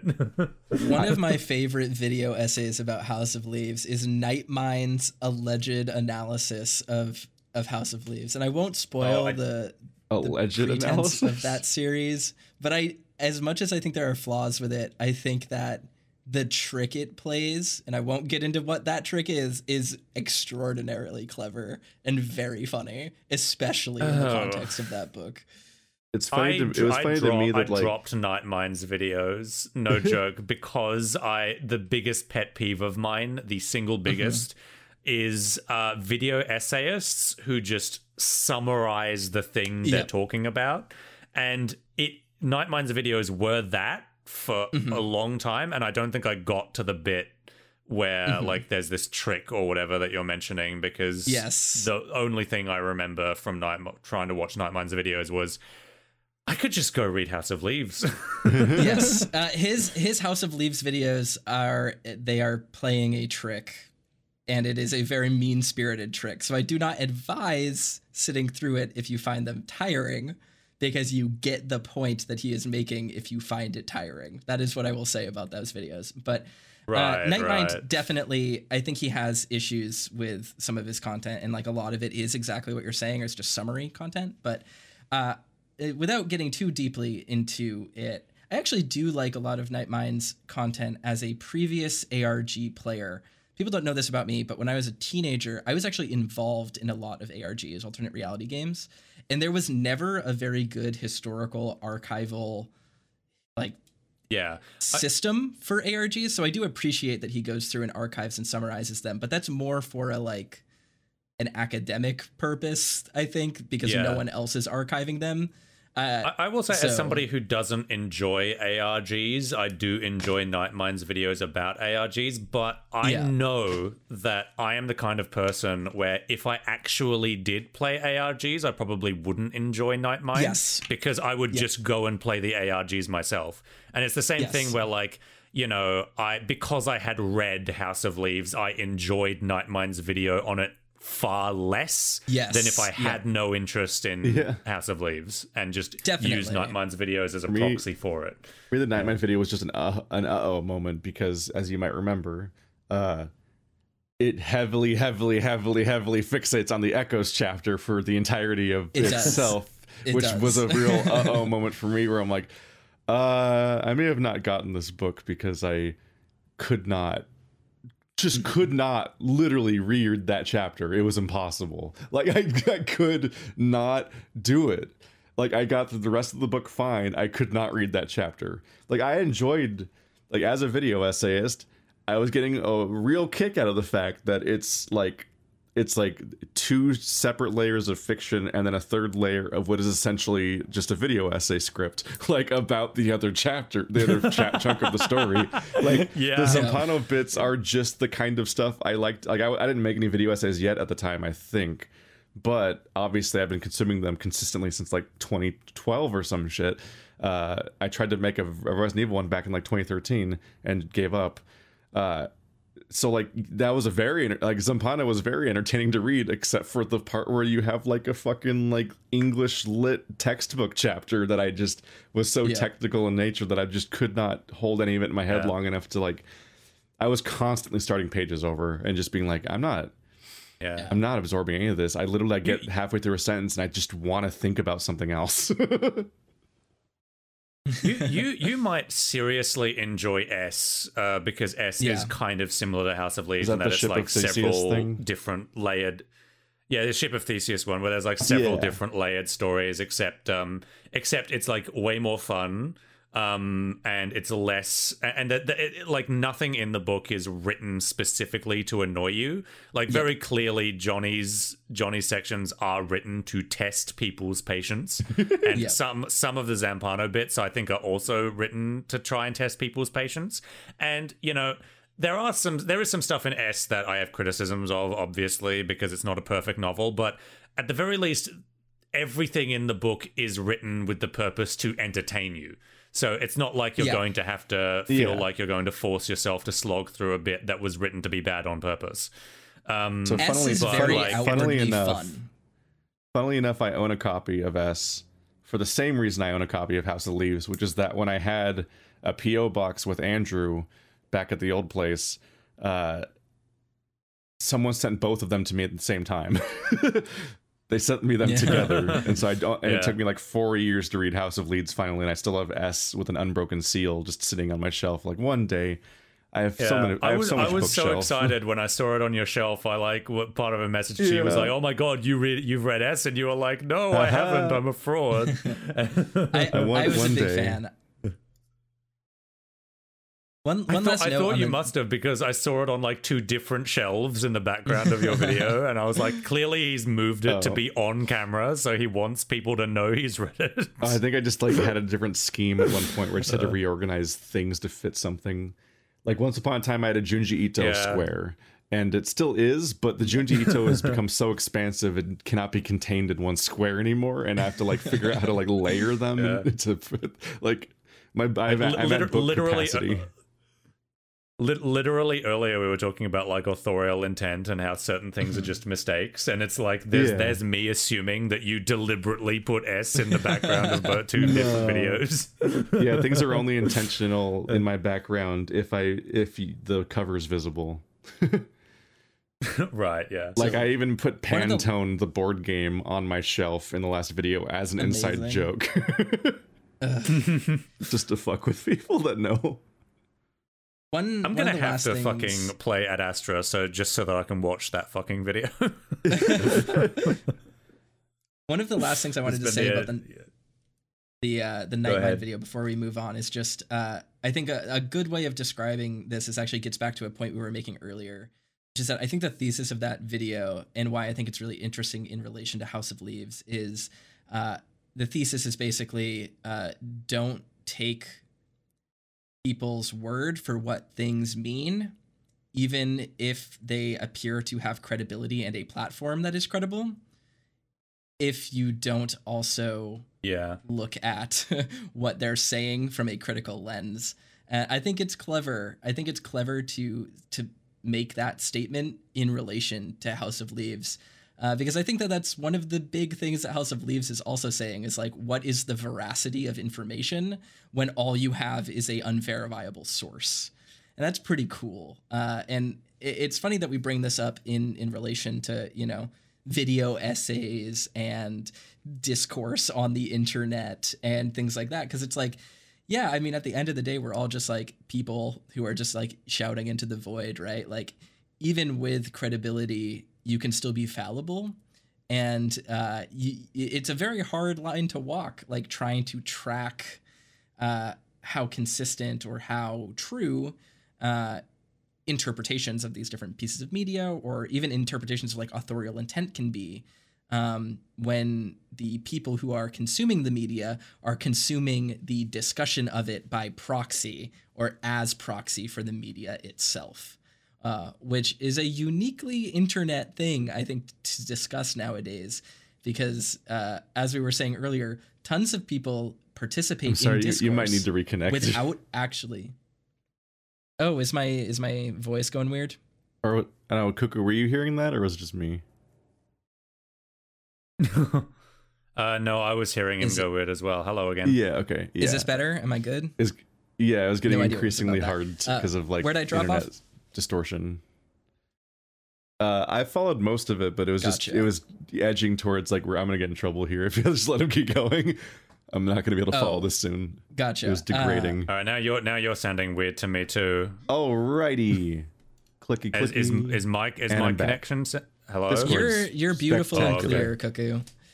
Uh, but Oh, yeah, I guess what I Which was is saying is just given like given yeah, the great. internet situation. Get, get, get, yeah, thanks, Tony Abbott. Not to get too deep into Australian politics, but every every time there's an internet trouble in this country, I say thanks, Tony Abbott, uh, because he uh, he uh, gutted the NBN rollout. Um, yeah, that was ages. But that yeah, was like I mean, I think it's ago. interesting, right? but I, Because because we're in an age of discourse and people talk about whatever, it's hard to figure out where people are and what things stand for when 95% of people are just engaging with something by proxy of other things, right? Like people don't actually read or watch or play the things they want to discuss the most. They just kind of parrot other people's opinions about them. So uh, it's just funny. Oh yeah, it's an ongoing joke during. It's becoming an ongoing joke during our streams to be like, oh yeah, I also watched that video. Yeah, discussing exactly. any opinion. it was a it was a genuine fear I had in that talking about Beastars, tons of people talked about Beastars already. Talking about the Monster Hunter movie, tons of mo- videos about the Monster Hunter movie. Being the person who not only has the highest profile analysis of Adastra, an indie project, but also introduces a lot of people to it while giving my interpretation of it, that can quickly threaten to become the canonical understanding of what the entire thing is and means, even though it's just I'm just a dude who looked at a thing and thought about these things, and that's all it is. Like every now and then I'll search my name in the Echo Discord just to see the ways that stuff around me is coming up because it's common enough and you get a lot of hits about a certain fox and echo that's named keith as but aside from that uh, there's a there's a bunch of stuff about people discussing the lego shoe video or the Adastra video or whatever happened in a let's play recently or whatever. And in particular i noticed people have really latched on to the reverse dating sim point from Adastra. Yeah. it has been repeated in that discord at least a dozen times. And it's like both flattering and worrying at the same time because it feels like people like my opinion about the thing becomes the canonical that's just what the story is man and that's what he was always going for even though he never said whether i was on the right track about any of that stuff or not and it's just it's very strange Yeah. that when you are the pop when you become this widespread opinion about a thing like you're the you're the loudest voice essentially about it that becomes you become the authority on it, which is often not what any of us are even trying to do when we make videos about things. We just Yeah. want to nerdily info. Oh, I absolutely was trying to become an authority on ergodic literature. Um, n- no, I Like, usually we just- we're just I- trying to nobody nerdily was info dump Nobody was about a thing talking about like. it, and no, no, me, me, me. So I, I went and actually like interviewed Espen J. Aarseth. I'm not going to publish Uh-huh. it because it turns out it w- wasn't like that relevant to the video that I made. Um, but like one of the, I asked him about like has he kept up with like the topic and he's like no since 1997 after I published it I've not actually thought that much about ergodic literature at all and he's now basically mostly just a video game scholar Yep. um but like you know a old school one so he hasn't like kept up with like loot Yep. box discourse or whatever he's very much still interested in like systems of hypertext and how you can sort of construct things um and so I kind I kind of in reading his book and then in actually going and reading a whole bunch of ergodic literature and doing that for for like a video I started to realize oh god have I actually become like the only expert on this fucking niche ass topic that even the guy who even the guy who first proposed it hasn't paid attention to it in o- in over 20 years um but like hey man, but like I maybe ended you up have. Saying to people I, yeah but i ended up saying to people that i inadvertently became a expert on ergodic literature out of spite to house of leaves fans which is funny because I because i like house of leaves but i just hate how people talk about it because Same. like i felt like the only person on earth when when i was like looking up what people were saying about it because the story of it was that a friend recommended the book to me and I had recognized the recommendation because other people are like, you might be interested in House of Leaves. It's a really, really weird book. And eventually a friend recommended it to me. And then I was like, all right, I fine. I guess I'll finally go and fucking read this book. And then I read it and I was like, this is so bizarre and unique. Why are there no other books like this? And then I thought, maybe I uh-huh. should look for other books like this. And then looked around, and the first things that turned up were just people saying, oh my god, House of Leaves is so unique. No other book is like this. It's the most unique thing ever made. And then I look ev- a little bit further, and it turns out there are heaps of books like like this and there's an entire genre that some people call ergodic literature and then i look up what ergodic literature is and i find Espen J. Aarseth's stuff and so i get really really irritated at how like house of leaves is like the only example of this thing that people know and end up be- in and so i tell people i inadvertently became a expert on the genre out of spite to house of leaves fans. And then and then And then, like two weeks before my video goes live, fucking um, Super Eyepatch Wolf publishes Uh-huh. a video in which he starts talking. He, he, he- in which part is like the liminal spaces video, where the last section of it is just him talking about how cool and unique and spooky House of Leaves is. And I'm just like, good fucking god! I wish I had gotten my video out before Super Eyepatch Wolf had published his. I don't know Well, if he's. I'm pretty sure he hasn't seen my video, but like you know. I, I, it was exactly the type of thing that I was trying to respond to. And what's even funnier is that, like, a week after um, Super Patch Wolf published that, fucking another booktuber I follow, Man Carrying Thing, who also doesn't know I exist, published a video called Why is the Internet So Obsessed with House of Leaves? Yeah. and he's just talking about how he doesn't like the book and how people overrate it. And then my video comes out where I'm just like, House of Leaves is cool, but have you heard of all of these other books? yeah. Just this bizarre I spike mean, it's in funny, House I of Leaves like, discourse years after it's released. House of Leaves yeah, is I. House of Leaves is just evergreen. Yeah, I- That's what it I- I- boils I down either to. timed- yeah. Yeah, either I timed this extremely well or I timed it extremely poorly, and I don't know which one yet. In marketing, we call it question for me- Still drafting. not sure. For me, the question is whether anyone on the planet has actually read The Familiar. Have I read The Familiar? No, I have not. The Familiar is the series that Mark Z. Daniel Danielewski has written since 2015. That is five books that are all as long as House of Leaves, and I posted screenshots in the chat just now Oh. of like it's more House of Leaves Yeah, nonsense, and like he's trying to I have, capitalize uh, on that exact Yeah. thing, I'm sure. And put I've never heard anyone mention them. I only know about them because I checked like I looked up the author once and saw these listings. I have read of Danielewski's I have work. heard people mention his other works, but they say that like House of Leaves is his most comprehensible novel, which is Yeah. funny. I've read only Revolutions, the Whalestoe letters, and the Fifty Year Sword. Those are the three Daniel Danielewski things I've read, other than House of Leaves, that is. And I honestly don't remember basically any of them. Only Revolutions was weird.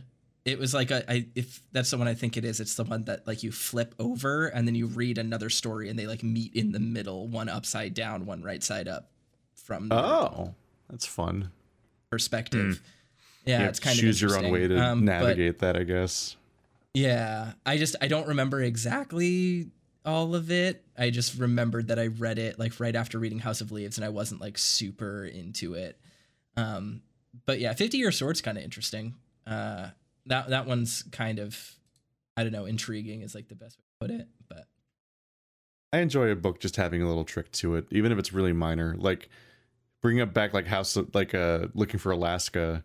If you read it as a print copy, it has a very specific quirk, which is just the fact that it has a black page, which is visible at all times when you're reading it. And so, at some point, like this is just a textual this is a like the the metatextual element of just trying to read this thing is that while you're engaging with this book at some point inevitably you are going to just clue into this black page and turn to it and you're going to wonder what the fuck it is and it all it says is after. And you're like what the fuck does that and then and, and that's a bit it's a bit of a suspense builder. That's just an interesting way that, to play with the format specifically that you can't translate to other formats directly because you don't see a a game in front of you the way you see a book in front of you. Uh, every chapter, instead of being called chapter whatever, is called 100 like 127 days before, and is counting down to the the black page. And it's like that is not the core of. I mean, actually, it is the core of the book to a large. I mean, it is about the before and after of what that page represents.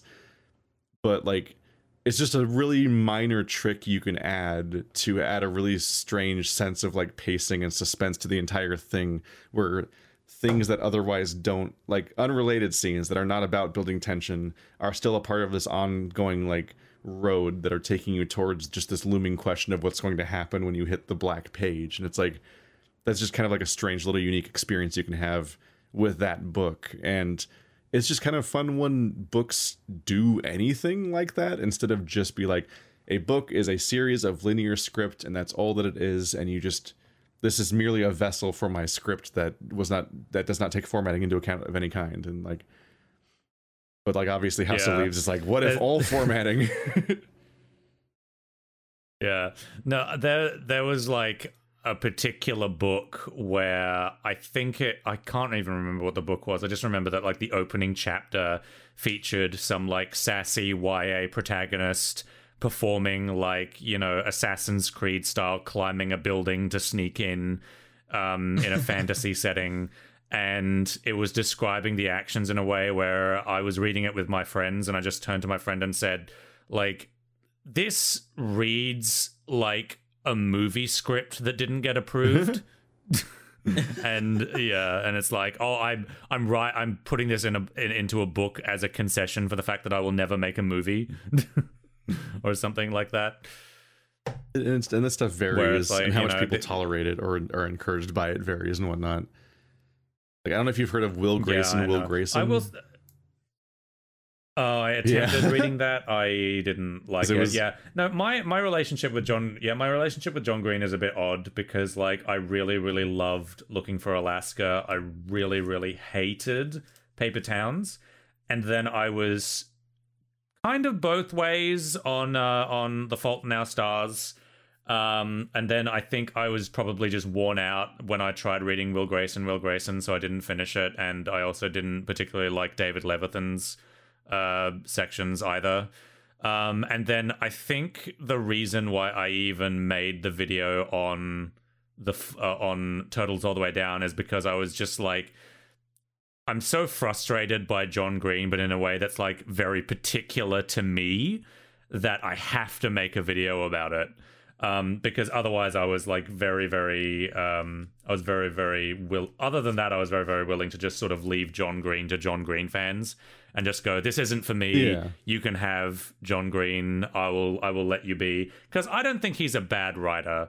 I think he's a fine writer, but he's just his writing is like not my thing in a way that's like very particular to me. There's a there's an element of know. like this is all very funny because this is this is a because I'm a hack. Uh, there's a cut chapter in the Adastra video where I specifically contrast Howly's writing style with John Green's writing style. and this is an ongoing thing where I, I never want to write. I- I never want to make a video about a book, and it's because I think I'm a terrible. I think I'm a terrible. Uh, even though I technically did make a video about a book, kind of. Uh, I think I'm a terrible uh, reviewer of books because I feel like I process books the way that people I don't like the opinions of process movies. Where not not like weird not not like weird reactionary takes, but like people who have incredibly boring takes about movies. Like they're just like they just have these really like ruby sort of like layman reactions of like just yeah, this is pretty fun. Or it's like, oh, this is boring. Uh, so much CG. Or like, that's all I really have to say about anything. And it's just it's like non-reactions, and there's no discussion to be had about like what happened in the movie or what the authorial intent is. Like, I have had multiple car rides you're where like worried that you're going to become the Jeremy Yeah. Of books. well, it's just like people are like, oh yeah, I like the music and the colors and the costumes. Versus like me and like me and Stephanie have had multiple car rides where we break back into discussing Joker again because we're like, what the fuck was the intent? Like, is that supposed to be the author insert? Like, are they? Is that a point we're supposed to agree with? But it's made by the guy that does this two seconds later. So like, what the fuck is like? You can actually get into discussion about a movie. Uh, for me, the entirety of books is that like it's like it's such an attention thing to get through them that like it's entirely devoid it's entirely based on the writing style of the author. So like i got through artemis and the martian because i loved the way that ri- that writer wrote those books. And i got through john and I, I get through john green and hank green books so easily because i am absolutely vibing with the entirety of how they phrase everything. And it's like it's very funny because john green books in particular refuse to have a plot like almost ever. They are usually at most Yeah. making one very specific point, like Paper Towns is, uh, but it's entirely just dwelling in this very specific writing style that is echoed in a way in the way that they also do their vlogs and other scripted content all the time that they've been doing forever.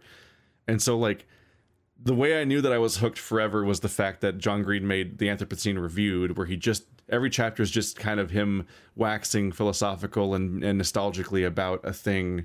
And he just brings out a beauty in things and a perspective in things and phrases it in a way that is so entertaining to read through for me that yes, there's a chapter about hot dogs. Like it's a chapter about a specific hot dog stand. And that's the entire chapter. and the Anthropocene Reviewed is not there's no through line except for the general theme of what the the point of the thing is, but like it's not this is not a narrative. It does not build the hot dogs do not come up later and they are not foreshadowed because that's not how that it's like a that's like a the whole thing is essentially a uh, an anthology of chapters about things. And i fucking ate that book up. It was fantastic. I had a great time. Because of just purely from the way it's written. Uh, yeah.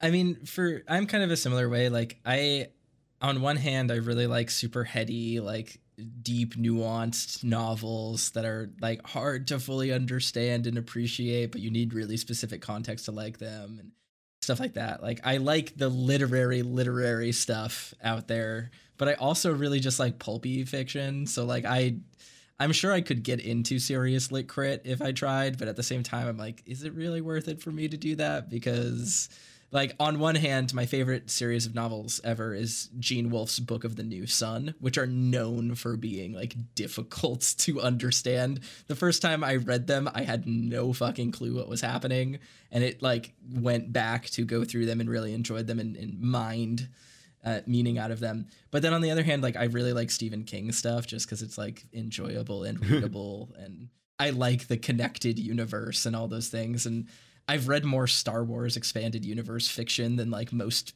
people would consider. Uh, you can healthy. do you, you can do like, the fucking seventeen hour video that's like a holistic review of the Star Wars canon.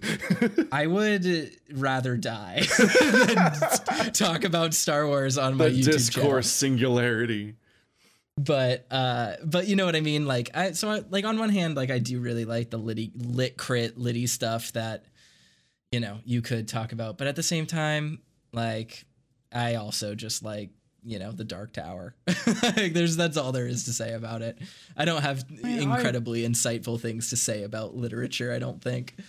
I, I I am not like exclusively a hard lit guy like and i also refuse to be called a literary critic i am a book reviewer yeah, yeah, yeah. anyone who anyone who seriously self-identifies as a literary critic is like some pretentious asshole but uh-huh. um it was like yeah I'm, I'm i'm so smart and cultured and whatever but like but like but like you know my favorite fantasy novel is dragon charm which is literally like the most generic fantasy you've ever read except all the characters are dragons, and I bet you can guess why I appreciate that book. Um, not oh, yeah, Graham so, like, I see. Graham, yeah, don't read the sequels. Um, the the the the yeah no i i um am always like insisting that you don't need to like approach books as like this highly intellectual activity or whatever that you can just you know mm-hmm. approach them for fun and entertainment and that's like a big part of the thing i want more i it always like breaks my heart whenever i hear somebody say something like oh, I don't think I'd be good enough to be a book reviewer or a book critic. I'm yeah. like, I'm not good enough to be a book critic, but I did. I still do it anyway. People disagree with my opinions all the time. Um, mm-hmm. But like, but like, you know, it, it's not like some highly intellectual activity where you like need to memorize the entire of like literary canon and the fucking literary history. Because I don't, I haven't learned all of that shit. I'm still learning about that. It's I mean, at, that, like, at, a certain I, point, it's impossible, right? Like, there's so many yeah. books. It's too, there's too much. There's like a Matthew Matosis video where he laments that, like, you know, we're reaching a point in video game history where, you know, it's not possible for a new video game critic to have played all the classics. But, yep. you know, he doesn't, and, you know, it used to be that a video game critic even if they hadn't, it could have at least been possible for one really, really, um, you know, in uh, what's the word I'm looking for? Um, ambitious. No, Yes. yes. for some really, really ambitious video game critic to play every single classic, but we've probably moved beyond that point by now, and it's not possible Yeah. for a vi- the for an game. historiography Yeah. of of video Yeah. gaming is, is now becoming more fragmented because there's Yeah, there's and, much and you get less people who like specialize in specific genres rather than be like a Mm-hmm. a expert of a video games as a whole. But you kind of already see that with like literature. Like when I was in uni, Yeah. I read a lot of like um, you know, academic literary stuff, which let me tell you, there's no faster way to convince yourself that you don't want to be an academic literary critic than reading the shit that they write. Um, but they specialize in like time periods and genres. Like you can, if you want to, be a uh, you know a literary academic who specializes in like romance from 1800 to 1850. Yep. like you can be that specific of uh, of a of an expert um if you want or you can go broad or whatever but it's like you know the the the medium of books is big enough and has been around for long enough that it's you're never going to be like an expert on just books you're going to be an expert on a specific segment of books right Yeah. Yeah. Yeah there's infinite. and th- there's just infinite in every field. Infinite books, infinite indie games. Like it's just a deluge. yeah you're not gonna you're not gonna consume everything Now we have self-publishing. oh Well, yeah my that too. my food just got here, so yeah, I'm, we're I'm like gonna an need hour to bail. overdue to probably quit for this. Oh, listen, we've uh, given you plenty of Yeah. get plenty of content. Plen- yeah, just, maybe you know, the maybe more next time we'll talk better. about furry conventions or something. sure. Yeah. All right. Uh, well, thanks so much for for hanging out. This has been a good time. Thanks for watching, worries. everybody. You can check out. I close the tabs. I'm so good at I'm so good at my job. Uh, you can check out this fucking guy at whatever YouTube channel he he runs. Yeah, you can, you Uh, can check know, out just, Cloud just, Cuckoo Country at Cloud Cuckoo. I'll just put the links in the description. That's always the smart thing to do. And what and like Yeah. what toaster your Twitch is toasted ringtail? Toasted ringtail. Yeah, that's me. Watch more Let's Plays than you have time for, and listen about books and participate in book club. Do it. do it. All right. All right. See you all All next right, time. thanks, thanks everyone. Good goodbye. Goodbye. Bye.